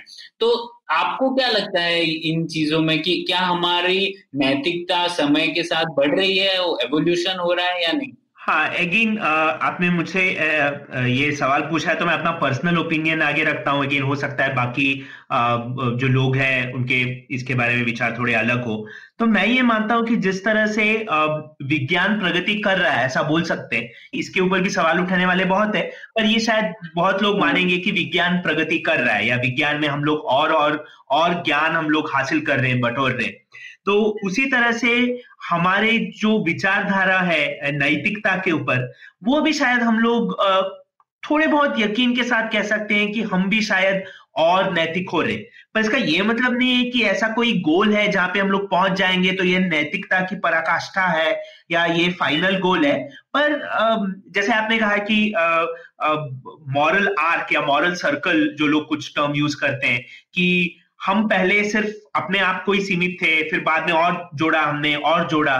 तो मॉरल एजेंट ऐसा हम लोग बोलते हैं कि ऐसे कौन से जीव है, ऐसा कौन सा क्रीचर है जिसके दुख के बारे में या जिसके सुख के बारे में, जिसके व्यक्तित्व के या एग्जिस्टेंस के बारे में हमें थोड़ा सोचने की ज़रूरत है। ये जो कॉन्सेप्ट है, उसमें और हम लोग कॉन्स्टेंटली एडिशन कर रहे तो अगेन बायो एथिक्स में भी अगर आप देखोगे तो एंथ्रोपोसेंट्रिज्म बोला जाता है। जैसे आपने अप्लाइड एथिक्स की बात की तो बायो एथिक्स जो है वो अप्लाइड एथिक्स का ही एक, एक, एक भाग है। तो एंथ्रोपोसेंट्रिज्म में ऐसा माना जाता है कि माना जाता था एटलीस्ट कि जो हमारे सामने जो प्रकृति है वो हमारे उपभोग के लिए बनी है। और जो हमारी मर्ज़ी है हम लोग इस प्रकृति के साथ कर सकते हैं। और सिर्फ़ हमें वही देखना है कि हमारे हित में क्या है। हमारे मतलब मनुष्य प्रजाति। पर अभी कोई भी एनवायरमेंटल एथिक्स में इस पर्टिकुलर विचार को आगे नहीं रखेगा। तो हम लोग आगे बढ़ गए और हम लोग ये कह रहे हैं कि नहीं नहीं आ, कुछ ऐसे जानवर होते हैं जिनके बारे में हमको सोचने की ज़रूरत है। सिर्फ़ मेरा भला हो रहा है इससे ये जो आ, आ, जो एक पर्टिकुलर मैं जो कार्य कर रहा हूँ वो सही नहीं ठहरा था।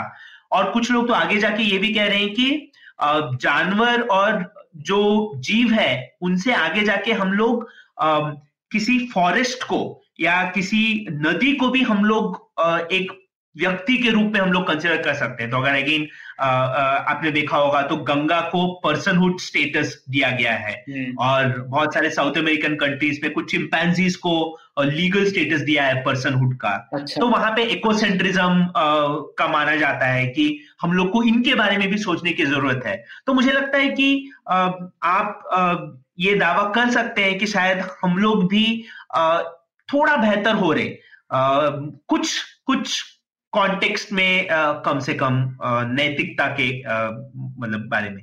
पर ये इसे हम लोग बेहतर कह सकते हैं क्या ये ये भी कंट्रोवर्शियल होगा ना? बिल्कुल बिल्कुल। तो आ, मैं ये अगेन फिर से नहीं कहूँगा कि आ, हम लोग ये प्रूव कर सकते हैं या हम लोग साबित कर सकते हैं कि हम लोग बेहतर हो गए हैं। आ, हम्म। पर कुछ चीज़ें जैसे एक जो लिटरेचर में भी ये एग्ज़ाम्पल लिया जाता है कि स्लेवरी को जो हमने निकाला है। और उसको एबॉलिश किया है और वो वापस हमने उसको कभी भी लीगल तरीके से या इवन मॉरल नैतिकता के डिस्कशन में हमने कभी उसको आने नहीं दिया है।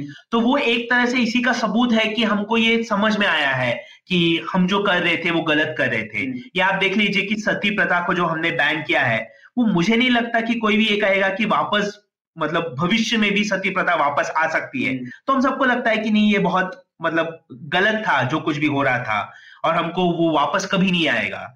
तो एक तरह से शायद ये प्रगति के निशान है आ, आप मानेंगे? हम्म, बिल्कुल हाँ सही तो लगता है। हम्म। हाँ। तो इसके अलावा मेरे पास और कोई सबूत नहीं है जो लोग ये कहना चाहते हैं कि हम लोग प्रगति कर रहे हैं वो इसी तरह के कुछ आपको निदर्शन देते हैं हाँ। और कह सक और कहते हैं कि ये देखिए आपको शायद ये मानना पड़ेगा कि कुछ जैसे स्टीवन पिंकर है उन्होंने ये दावा किया है कि जो ट्वेंटी सेंचुरी था वो सबसे एक तरह से पीसफुल सेंचुरी था हम्म। ये होने के बावजूद भी कि दो महाविश्व युद्ध हुए थे यहाँ पे तो उनका मानना है कि आप पहले के सदियों में या पहले के सेंचुरीज में अगर आप जो जो जो बर्बरता दिखाई गई उसको अगर ध्यान में रखते हैं तो ट्वेंटी सेंचुरी फिर भी बहुत पीसफुल था तो उन्होंने वो better angels of our nature किताब लिखी है या पीटर सिंगर का द एक्सपैंडिंग मॉरल सर्कल है या जो आपने मॉरल आर्क बताया माइकल। शर्मन का तो ये जुड़े हुए ये ऐसे आर्ग्यूमेंट करते हैं कि हमको ये मानने की ज़रूरत है कि हम लोग यहाँ पे प्रगति कर रहे हैं। हाँ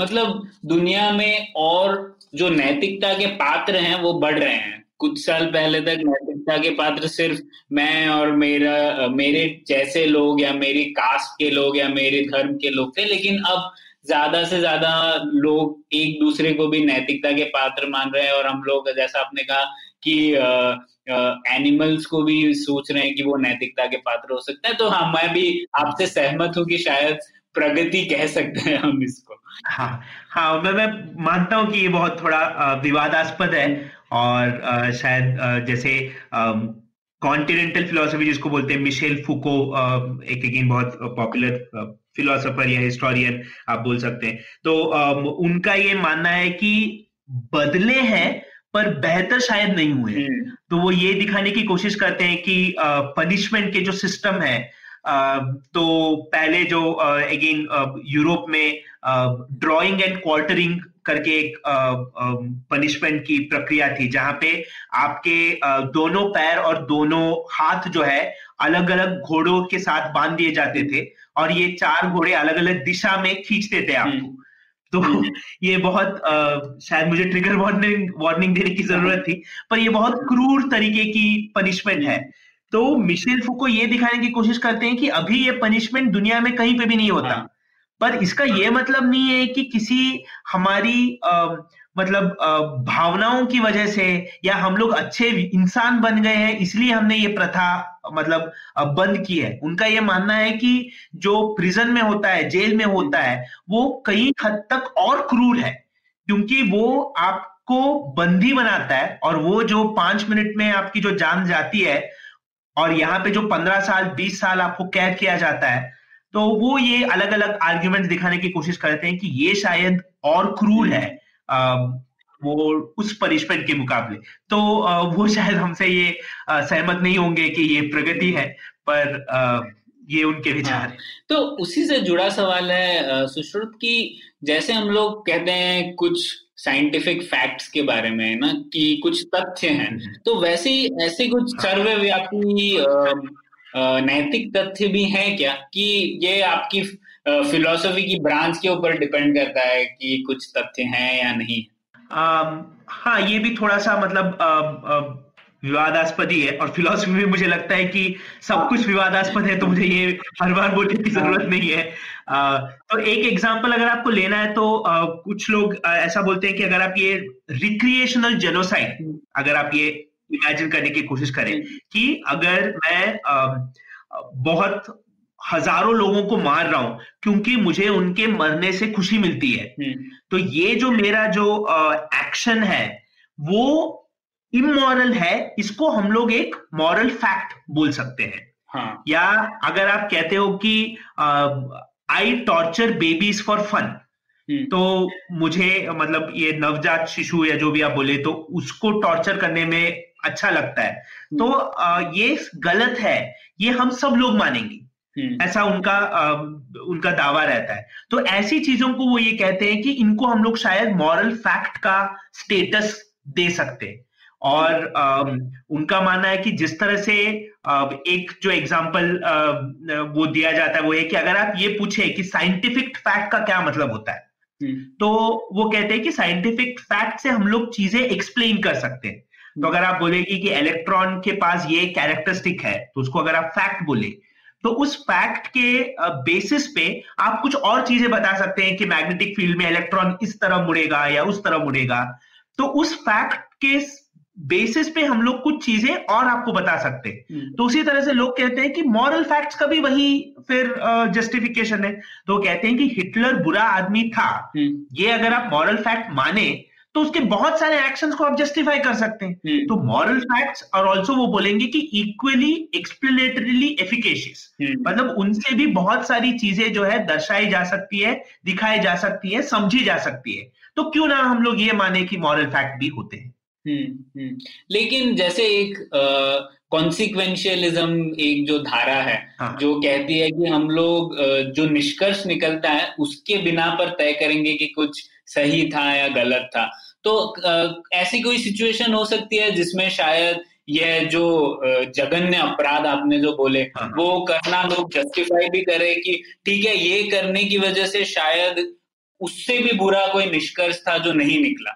तो ये भी हो सकता है फिर वो मॉरल फैक्ट नहीं रहेगा। आ, सही है आपकी बात। पर अगर आप जो आपने कॉन्सिक्वेंशलिस्ट थियरीज की बात की अगर आप उनसे भी पूछेंगे कि ये जो जो भी अपराध मैं करने जा रहा हूँ हम्म। तो वो भी कभी ये नहीं बोलेंगे कि हाँ हाँ क्योंकि मेरी थियरी जो है वो ऐसा कह रही है हम लोग कर सकते अच्छा। वो अपनी थियरी को थोड़ा सा बदलने की कोशिश करेंगे ताकि उनकी थियरी से भी ये सही साबित हो मतलब ये गलत साबित हो हम्म, तो जो ये जो टॉर्चरिंग बेबीज के बारे में बोला कि कोई भी कॉन्सिक्वेंशलिस्ट थियरी ये नहीं बोलेगा कि ये सही होगा। तो वो एक तरह से ये आर्ग्यूमेंट हुआ। दूसरा आर्ग्यूमेंट ये हो सकता है कि साइंटिफिक फैक्ट भी तो मतलब कंडीशंस के साथ आते हैं। तो जैसे बॉयल्स लॉ चार्ल्स लॉ वगैरह आप लेंगे तो आप बोलते हो कि standard temperature and pressure conditions apply हम्म, तो उसी तरह से अगर कुछ चीज़ें बदलती है तो ये साइंटिफिक फैक्ट्स भी बदलते हैं।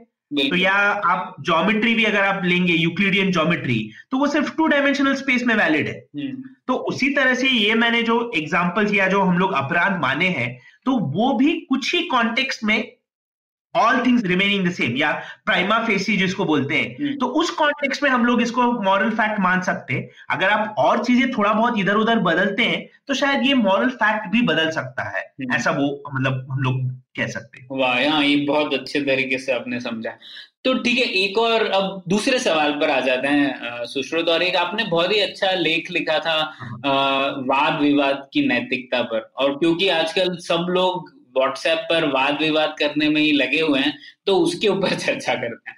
ठीक है तो वाद विवाद की नैतिकता पर आपने लिखा था कि जो असहमति पर सहमति जताना है, वो एक बेहतर तरीका है किसी विवाद को खत्म करने का। तो क्या तर्क है इसके पीछे और उसके ऑल्टरनेटिव्स क्या है? हाँ तो हम लोग ये सोचने की कोशिश कर रहे थे कि जब भी हम लोग किसी वाद में फंसते हैं तो या तो एक वहाँ पे एक खामोशी आ जाती है क्योंकि मुझे पता नहीं कि उसको अभी क्या बोलना है या ये खामोशी इससे भी आ सकती है कि मुझे अभी इतना गुस्सा आया है कि मैं दूसरे के साथ बात भी नहीं कर सकता। हाँ। अक्सर ऐसा होता है हाँ। हम्म, हाँ तो ये जो रप्चर जिसको बोलते हैं कि हमारा जो संवाद है वो बिल्कुल टूट जाता है। तो ये टूटना मुझे लगता है कि पूरे समाज के लिए एक अच्छा सिम्टम नहीं है। हम्म, तो इसको अवॉइड करने के लिए क्या कर सकते हैं? हम्म। तो हमने ये सोचने की कोशिश की थी कि जब ये संवाद जो है बीच में ही टूट जाते हैं तो वो क्यों टूट जाते हैं? हम्म, तो वहाँ पे बहुत सारे लोगों को लगता है कि आपने मेरे कुछ चरित्र के ऊपर आपने सवाल उठाए हैं या मेरे जो कुछ मूल्य है वो जो है अ, आपने खारिज किए हैं। और इसीलिए मैं अभी आपसे बात नहीं कर सकता हम्म, तो हमें लग रहा था कि जब भी कोई भी ऐसा अ, मतलब विचार रखता है तो सबसे पहले आपके सामने वाले को एक तरह से नीचा दिखा रहे हो हम्म। कि अम, आपने मेरे ऊपर ऐसा इल्ज़ाम लगाया तो आप अच्छे व्यक्ति नहीं हो मैं एक अच्छा व्यक्ति हूँ मैं ये नहीं झेल सकता और इसलिए मैं और ये ये मैं ये वापस नहीं करना चाहता आपको इसलिए मैं मतलब पीछे हट रहा हूँ। हम्म, हम्म, दूसरा मतलब हमको लग रहा था कि इससे अच्छा ये है कि आप ये कहे कि देखो मैं अभी आपको इस तरह से समझा नहीं पा रहा हूँ हम्म, पर इसका ये मतलब नहीं है कि मैं आपसे बात नहीं करना चाहता। इसका ये मतलब नहीं है कि मैं ये कहता हूँ कि आप बेवकूफ़ हो या आपको समझ में नहीं आता। अभी हम लोग कहते हैं कि हम दोनों अपने अपने विचार अपने पास रखते हैं और जो आपने कहा है कि हम लोग ये सहमत होते हैं कि हम लोग असहमत है। पर हम लोग हो सकता है कि कल परसों कभी ना कभी कुछ और नए मतलब हम लोग दावे लेके आए कुछ नए सबूत लेके आए जिससे मैं आपको ये दिखा सकता हूँ कि मैं जो कह रहा था वो शायद सही था हम्म। या ऐसा भी हो सकता है कि मैं कुछ दिनों के बाद ये समझ ये मेरे समझ में आया कि जो आप कह रहे थे वो शायद सही था हम्म। तो आ, हम लोग बस ये एक छोटा सा हम लोग हमारी ये कोशिश थी कि ये दिखाने की कोशिश करें कि लोग जो है ज़्यादा से ज़्यादा ये रप्चर में ना पड़े या संवाद को रोके ना बस उसको थोड़ी देर के लिए टेम्परेली मतलब आ, आ, उसको अगर रोक सकते हैं तो उसको दोबारा उसके आ, मतलब सुलझने के चांसेस बने रहते हैं। पर जैसे आपने कहा हाँ तो जैसे असहमति पर सहमति कहना एक अर्ध विराम लगाना है किसी चर्चा पर लेकिन अगर आपने कह दिया कि यार अब तो तुझसे बात करना व्यर्थ है तो वो तो पूर्ण पूर्ण विराम लग गया फिर उसके ऊपर चर्चा ही नहीं हुई बिल्कुल और आ, हमें ऐसा भी लग रहा था कि जब भी आप ऐसा लेते हैं हम्म। तो आप अपने अपने मतलब हमें ये मतलब फिलोसफी में ये वर्ड हम लोग यूज़ करते हैं एपिस्टेमिक ह्यूमिलिटी। मतलब आपको हमेशा ये ध्यान में रखना चाहिए कि आप भी गलत हो सकते तो जो दुनिया के बारे में आपका ज्ञान है वो भी गलत हो सकता है ये हमेशा आपके जहन में होना चाहिए। हम्म। और जब आप ये कहते हो कि कोई बिल्कुल जो है वो समझ नहीं पा रहा है और मैं तुमको समझा नहीं सकता तो आपने ये ठान लिया है कि आप गलत नहीं है। अगर कोई गलत है तो वो ही गलत है। तो ये हमको लग रहा था कि ये आ, मतलब शायद इतना सही जो है वो स्टैंड शायद नहीं है। ये बहुत अच्छी बात की सुश्रुत पर आपको क्या लगता है समय के साथ एपिस्टेमिक ह्यूमिलिटी बढ़ रही है या कम हो रही है? कभी कभी ऐसे लगता है कि कम हो रही है ना और ज़्यादा लोगों के पास मतलब इंफॉर्मेशन तो है लेकिन उस इंफॉर्मेशन के बेसिस पर वह जल्दी से अपने आप को किसी कोने में डाल देते हैं कि मैं ये ये वादी हूँ या वो उस तरह का वादी हूँ। और फिर हम लोग यही करते हैं कि एक दूसरे के वाद विवाद रप्चर ही हो जाते हैं हमारे। आपको नहीं लगता ऐसा? बिल्कुल और आ, ऐसा मतलब काफ़ी लोग कहते हैं कि सोशल मीडिया आ, का इसमें काफ़ी हाथ है। हम्म। क्योंकि फेसबुक के अगर आप एल्गोरिदम्स देखते हैं तो वो उसी तरह के आपको पोस्ट दिखाता है या न्यूज़ आइटम दिखाता है जो आपने पहले देखे। तो जिस जिस तरह के आप न्यूज़ देखते हैं उसी तरह के और न्यूज़ भी आप पढ़ते जाते हैं। तो जिसको बोलते हैं कि वो बबल होता है या एक एको चेम्बर होता है। तो उसमें लोग और फंसते जाते हैं तो आप दूसरे के साथ इंटरेक्ट नहीं करते। और ऐसा बोलते हैं कि इसको बिलीव पोलराइजेशन कहते हैं कि ध्रुवीकरण अगर आप बोलना चाहते हैं।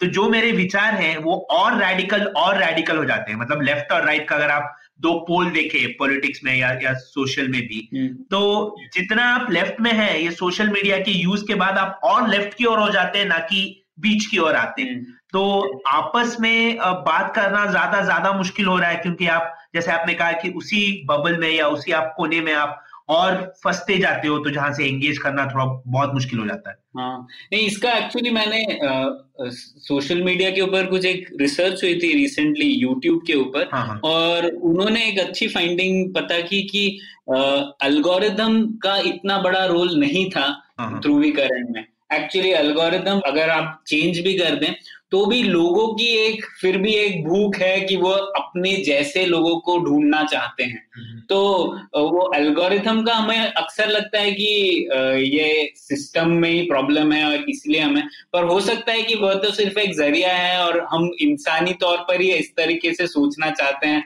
और अपने जैसे लोगों के बारे से और इंटरेक्ट करना चाहते हैं बिल्कुल आ, मैंने भी वो रिसर्च देखा था तो आ, मुझे पता नहीं कि वो यूट्यूब का जो एल्गोरिदम है वो फेसबुक से कितना मिलता जुलता है या फेसबुक कुछ अलग कर रहा है हम्म। पर मैं आपकी बात बिल्कुल समझता हूँ पर ये अगेन फिर से वो जिसको बोलते हैं कि एग और चिकन का सवाल है कि पहले मैं उस तरह का था इसीलिए मैं ये चुना कि इसने मुझे मदद की था कि मैं और हो गया।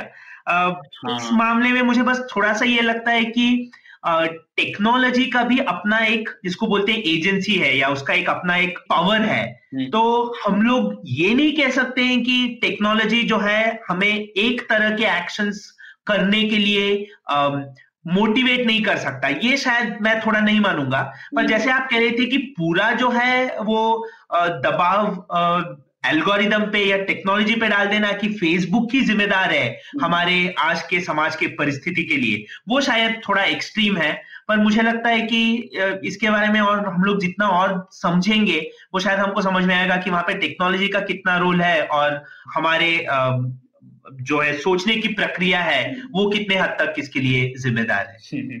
बहुत बढ़िया बात की सुश्रोत आपने। तो एक आखिरी मुद्दा है जो मैं आपसे डिस्कस करना चाहता था। वो है ये पहचान का और ये हम लोग सिटीजनशिप डिबेट के बीच में है भारत में भी। तो इसके ऊपर आपकी क्या सोच रही है? आपने फिलोसॉफिकल तौर पर आइडेंटिटी और ये सिटीजनशिप का जो जो चर्चा चल रही है उसको आप कैसे देखते हैं? मतलब अगेन बहुत ही मुश्किल सवाल है और इसके इतने पहलू है। पर मुझे यहाँ पे अमर्त्य सेन की आइडेंटिटी एंड वायलेंस शायद उनकी एक किताब थी। uh, वो इस कॉन्टेक्स्ट में मुझे हमेशा मतलब मदद मिलती है मुझे सोचने के बारे में उससे। तो वो शायद ये कहने की कोशिश कर रहे हैं और जितना मैंने समझा है कि हमारी अलग अलग पहचान हो सकती है। तो आप या मैं एक एक भारतीय तो है पर मैं एक इंसान भी हूँ मैं एक पर्टिकुलर भाषा बोलता हूँ एक पर्टिकुलर काम करता हूँ एक पर्टिकुलर तरह का सब्जेक्ट पढ़ता हूँ। तो ये सारे अलग अलग मेरी पहचान है। अब इसमें से कोई भी एक पहचान जो है ज़रूरी नहीं है कि मेरे पूरे अस्तित्व को डिसाइड करे। हम्म। ये मैं तय करता हूँ कि कौन सा अस्तित्व मेरे लिए ज़्यादा महत्वपूर्ण है और कौन सा अस्तित्व जो मैं है बाजू में रखता हूँ। तो जब मैं फिलोसफी पढ़ रहा हूँ तो मैं बहुत बार ये नहीं सोचता कि मैं महाराष्ट्रियन हूँ या मैं कन्नडिगा हूँ। हम्म। तो वो जो पर्टिकुलर आइडेंटिटी है वो बाजू में हो जाती है। पर मेरा जो ऐसा स्टूडेंट मेरी जो आइडेंटिटी है वो ज़्यादा सामने आती है। तो हमको ये ध्यान में रखना चाहिए कि कोई भी आइडेंटिटी को जब आप दूसरे आइडेंटिटी के कंपैरिजन में ऊपर उठाते हो तो उसके अपने कुछ कॉस्ट होते हैं। हम्म।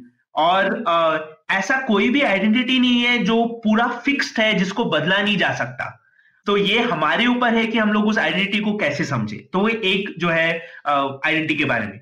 दूसरा आ, इसके ऊपर बहुत चर्चा होती है कि आइडेंटिटी का होना या आइडेंटिटी असर्ट करना अच्छी बात है कि बुरी बात है हमको सिर्फ़ ये बोलना चाहिए कि हम इंसान हैं या हम जीव हैं हम्म। या हमको ये बोलना चाहिए कि नहीं मेरी एक्स पहचान है या वाई पहचान है और मैं ये आगे दिखाना चाहता हूँ फॉर एग्ज़ाम्पल दलित पॉलिटिक्स हो या जेंडर पॉलिटिक्स हो हम्म। वो आखिरी में एक आइडेंटिटी पॉलिटिक्स ही है तो ये उसके बारे में काफ़ी डिस्कशन होता है कि ये अच्छी बात है कि बुरी बात है हम्म। अच्छी बात इसलिए हो सकती है क्योंकि उससे आप ये कह सकते हो कि सॉलिडेरिटी जिसको हम लोग बोल सकते हैं कि वो एक दूसरे के साथ उनकी जो एक फ्रेंडशिप है हाँ तो वो बेहतर होता है और इससे उनको एक मोबिलाइजेशन के लिए उनको मदद मिलती है तो हम लोग हर बार ये आप अगर आप देखें कि एलजीबीटी क्यू का जो मूवमेंट है। उसमें आइडेंटिटी ने उनको बहुत मदद की है क्योंकि उनको एक दिखता है कि अच्छा किसी और की भी ये समस्या है। तो मैं और वो एक जैसे हैं सो ऑन पर बुरा इसलिए भी है क्योंकि जब भी आप आइडेंटिटी को असर्ट करते हो तो कुछ आइडेंटिटी जैसे मैंने कहा कि वो इग्नोर हो रहे हैं और ये भी प्रॉब्लम है कि एक आइडेंटिटी को एक्सक्लूड करने के लिए यूज़ किया जाता है हम्म। तो बहुत बार जब आप ये कहते हो कि मैं भारतीय हूँ वो भारतीयता तभी साबित हो सकती है जब आप ये दिखाओ कि कौन भारतीय हम्म। नहीं है हाँ। तो हर जब आइडेंटिटी एक पूरी तरह से एक्सक्लूजन या अलग करने की एक एक टूल बन जाता है या एक ज़रिया बन जाता है तो सब वहाँ पे शायद अमर्त्य सेन भी कहते हैं कि तब उस आइडेंटिटी के बारे में हमको बहुत गहरी तरीके से सोचने की ज़रूरत है हम्म। पर जब आप उसी आइडेंटिटी को लोगों को एक साथ लाने की मतलब लाने के लिए आप यूज़ करते हो तो अगर आप ये कहते हो कि मैं एक इंसान हूँ और इंसानियत के नाते मैं अफ्रीका में लोगों की मदद करूँगा या मैं ईस्ट यूरोप में जो अगर कुछ प्रॉब्लम है तो मैं वहाँ पे उनको मदद करने की कोशिश करूँगा तो वो आप अपनी आइडेंटिटी को लोगों को शामिल करने में यूज़ कर रहे हो इस्तेमाल कर रहे हो तो वो शायद आइडेंटिटी ज़्यादा बेहतर है हम्म। तो मुझे लगता है कि इस तरह से आइडेंटिटी के बारे में सोचना शायद थोड़ा और उपयोगी है क्योंकि अदर वरना ये इतना मुश्किल सवाल है कि हम लोग उलझते जाएँगे हम्म। नहीं बहुत अच्छी बात की आपने और भारतीय पहचान तो रही है इस मुद्दे पर कि हम लोगों को ज़्यादा से ज़्यादा लोगों को एक साथ लेकर चलना है और इसीलिए हम्म। हम लोगों की जो नेशनलिज्म है वह यूरोपियन नेशनलिज्म से काफ़ी अलग रही है लेकिन जब हम लोग बात आ जाती है सिटीजनशिप की तो अक्सर पूरा विश्व तो नेशन स्टेट्स में विभाजित है तो फिर हम लोग हाँ. शायद वो आइडेंटिटी कि मैं भारतीय हूँ या मैं पाकिस्तानी हूँ ये सबसे शायद लोग काफ़ी उत्तेजित भी हो जाते हैं इस आइडेंटिटी को लेकर। हम्म, बिल्कुल। और मुझे लगता है कि प्रॉब्लम ये है कि बहुत बार ये जोग्राफिकल टेरिटरी जो है वो नेशनलिज्म से बहुत जोड़ा जाता है। ना कि जो एक्चुअल जो वहाँ पे लोग रह रहे। तो अगर हम लोग ये कहते हैं कि ये जो ज़मीन है ये सौ एकड़ की ज़मीन उन्होंने हड़प लिया है दूसरे आ, मतलब आ, देश ने हड़प लिया है वो हमको वापस चाहिए। तो एक तरह से आ, आप ये भूल रहे हैं कि ज़मीन जो है वो वो इनएनिमेट है मतलब उस उसमें कुछ भावनाएँ जुड़ी नहीं हुई है उसको दर्द नहीं होता। पर जो व्यक्ति उस ज़मीन में रह रहा है आपके एक्शंस की वजह से उसको शायद दर्द हो सकता है। और आपका ये उत्तरदायित्व है कि आप उसके प्रति एक जो सॉलिडारिटी है या जो इंक्लूसिवनेस है, वो ज़्यादा दिखाएँ। तो नेशनलिज्म जैसे आपने भी ये कहा कि नेशन का इसका स्टेट जो स्टेटस है, वो बहुत लोग कहते हैं कि बहुत रीसेंट आया है वर्ल्ड हिस्ट्री में भी, जो ट्रीटी ऑफ़ वेस्ट की जब वो बात करते हैं। तो बहुत अगर आप एक 500 साल 600 साल पहले जाएँगे तो फिर नेशन का क्या मतलब है? ये फिलोसफी में हम लोग पूछते हैं। और फिर नेशन किस से बनता है या उसके क्या कैरेक्टरिस्टिक्स होते हैं? तो अगर आप ऐसी मतलब सोचते हैं तो आपको दिखता है कि इतना आसान नहीं है नेशन को डिफाइन करना। और इतना आसान नहीं है तो उसके लिए लड़ना या उसके लिए मारना या उसके लिए लोगों को एक्सक्लूड करना किस हद तक जायज़ है ये सवाल भी फिर से बनता ही है। बिल्कुल और जैसे कौम देश राज्य ये सब काफ़ी अलग अलग चीज़ें हैं। एक मेंटल कॉन्स्ट्रक्ट है एक जोग्राफिक कॉन्स्ट्रक्ट है एक पॉलिटिकल कॉन्स्ट्रक्ट है पर हम लोग काफ़ी बार उन्हें एक साथ जोड़ देते हैं और फिर एक दूसरे से वाद विवाद करके वाद विवाद को खत्म भी कर देते हैं। ठीक है। बिल्कुल। सुश्रुत ये तो बहुत अच्छी चर्चा हुई। हम लोगों ने आपसे काफ़ी विषयों पर बात की। एक और बार पुलियाबाजी करेंगे किसी एक स्पेसिफिक इशू पर भी। लेकिन अंत में मैं आपसे पूछना चाहता हूँ कि अगर कोई दर्शन शास्त्र सीखने की कोशिश करना चाहता हो शुरुआत से तो आप कुछ किताबें रेकमेंड करेंगे उनके लिए? बिल्कुल एक अच्छा सोर्स है ऑक्सफोर्ड यूनिवर्सिटी प्रेस के a very short introduction series करके होते हैं। हम्म। तो जो बहुत छोटी किताबें होती हैं करीब डेढ़ सौ एक सौ साठ पेजेस की होती हैं। और उसमें माने जाने फिलोसफर्स लिखते हैं। और वो बहुत एक इंट्रोडक्टरी जैसा नाम ही सजेस्ट करता है और बहुत अप्रोचेबल किताबें हैं। हम्म। तो उसमें से philosophy a very short introduction है ethics a very short introduction है और जितने भी मैंने बाकी ये फिलोसफी के अलग अलग कैटेगरीज बताए हैं उनके बारे में है। तो मुझे लगता है कि वो एक अच्छा सोर्स है। दूसरा, आप वीडियोस का भी इस्तेमाल कर सकते हैं, क्योंकि अगर आपको पढ़ने का टाइम नहीं है या आपको लगता है कि उतना आप इन्वेस्ट नहीं करना चाहते तो आप कहीं पे भी सफ़र कर रहे हैं तो ये वीडियोस का आप इस्तेमाल कर सकते हैं। यूट्यूब पे बहुत अच्छे चैनल्स है जो फिलोसफी के बारे में बात करते हैं। एक अच्छा जो मतलब काम हुआ है वो ये है कि माइकल सैंडल करके एक हार्वर्ड में प्रोफेसर है तो उन्होंने उनका जो अपना एक कोर्स है जस्टिस नाम है उस कोर्स का। उस कोर्स के सारे वीडियो लेक्चर्स जो है उन्होंने यूट्यूब पे अपलोड किए हैं। तो वो उनका जो स्टाइल है वो भी बहुत एंगेजिंग है तो वो भी लोग आ, कर सकते हैं। और जो मूक्स कहा जाता है मैसिव ऑनलाइन ओपन कोर्सेज जैसे कोर्सेरा है या एडेक्स है आ, उसमें भी बहुत सारे फिलोसफी बेस्ड कोर्सेज है जहाँ पे बहुत अच्छे प्रोफेसर आके बात करते हैं। तो मुझे लगता है कि जो चीज़ें आपको इंटरेस्ट है, उसी से जुड़ी हुई फिलोसफी से आप शुरुआत कर सकते हैं। तो अगर आपको साइंस से इंटरेस्ट है तो आप फिलोसफी ऑफ़ साइंस के बारे में देख सकते हैं। या आपको मेडिसिन में इंटरेस्ट है इंजीनियरिंग में इंटरेस्ट है तो उसी से जुड़ा हुआ फिलोसफी आपको हमेशा मिल ही जाएगा। और एक बार वो आपको अच्छा लगने लगा तो आप थोड़ा सा और मतलब उसके आसपास के फ़ील्ड के बारे में भी आप पढ़ना आप पढ़ सकते हैं। बहुत बढ़िया। तो सुश्रुत बहुत बहुत शुक्रिया आपका कि आप आए और आपने शायद पहली बार दर्शन शास्त्र पर पुलियाबाजी हो गई तो इसके लिए बहुत बहुत शुक्रिया। थैंक यू बहुत धन्यवाद प्रणय बहुत धन्यवाद सौरभ कि आपने मुझे बुलाया और मुझे भी बहुत अच्छा लगा आपसे बात करके। थैंक यू उम्मीद है आपको भी मज़ा आया। यह पॉडकास्ट संभव हो पाया है तक्षशिला इंस्टीट्यूशन के सपोर्ट के कारण। तक्षशिला पब्लिक पॉलिसी में शिक्षा और अनुसंधान के लिए स्थापित एक स्वतंत्र संस्था है। आप दुनिया के किसी भी कोने में हो, आपकी उम्र कुछ भी हो, अगर आप पब्लिक पॉलिसी विदेश नीति या टेक्नोलॉजी गवर्नेंस में रुचि रखते हैं तो तक्षशिला की website Takshashila dot org dot in पर उनके कोर्सेज को ज़रूर चेक कीजिए। और अगर आप पुलियाबाजी में शामिल होना चाहते हैं तो हमसे कनेक्ट कीजिए Puliyabaazi at Gmail dot com पर या फिर एट पुलियाबाजी ट्विटर पर। शुक्रिया।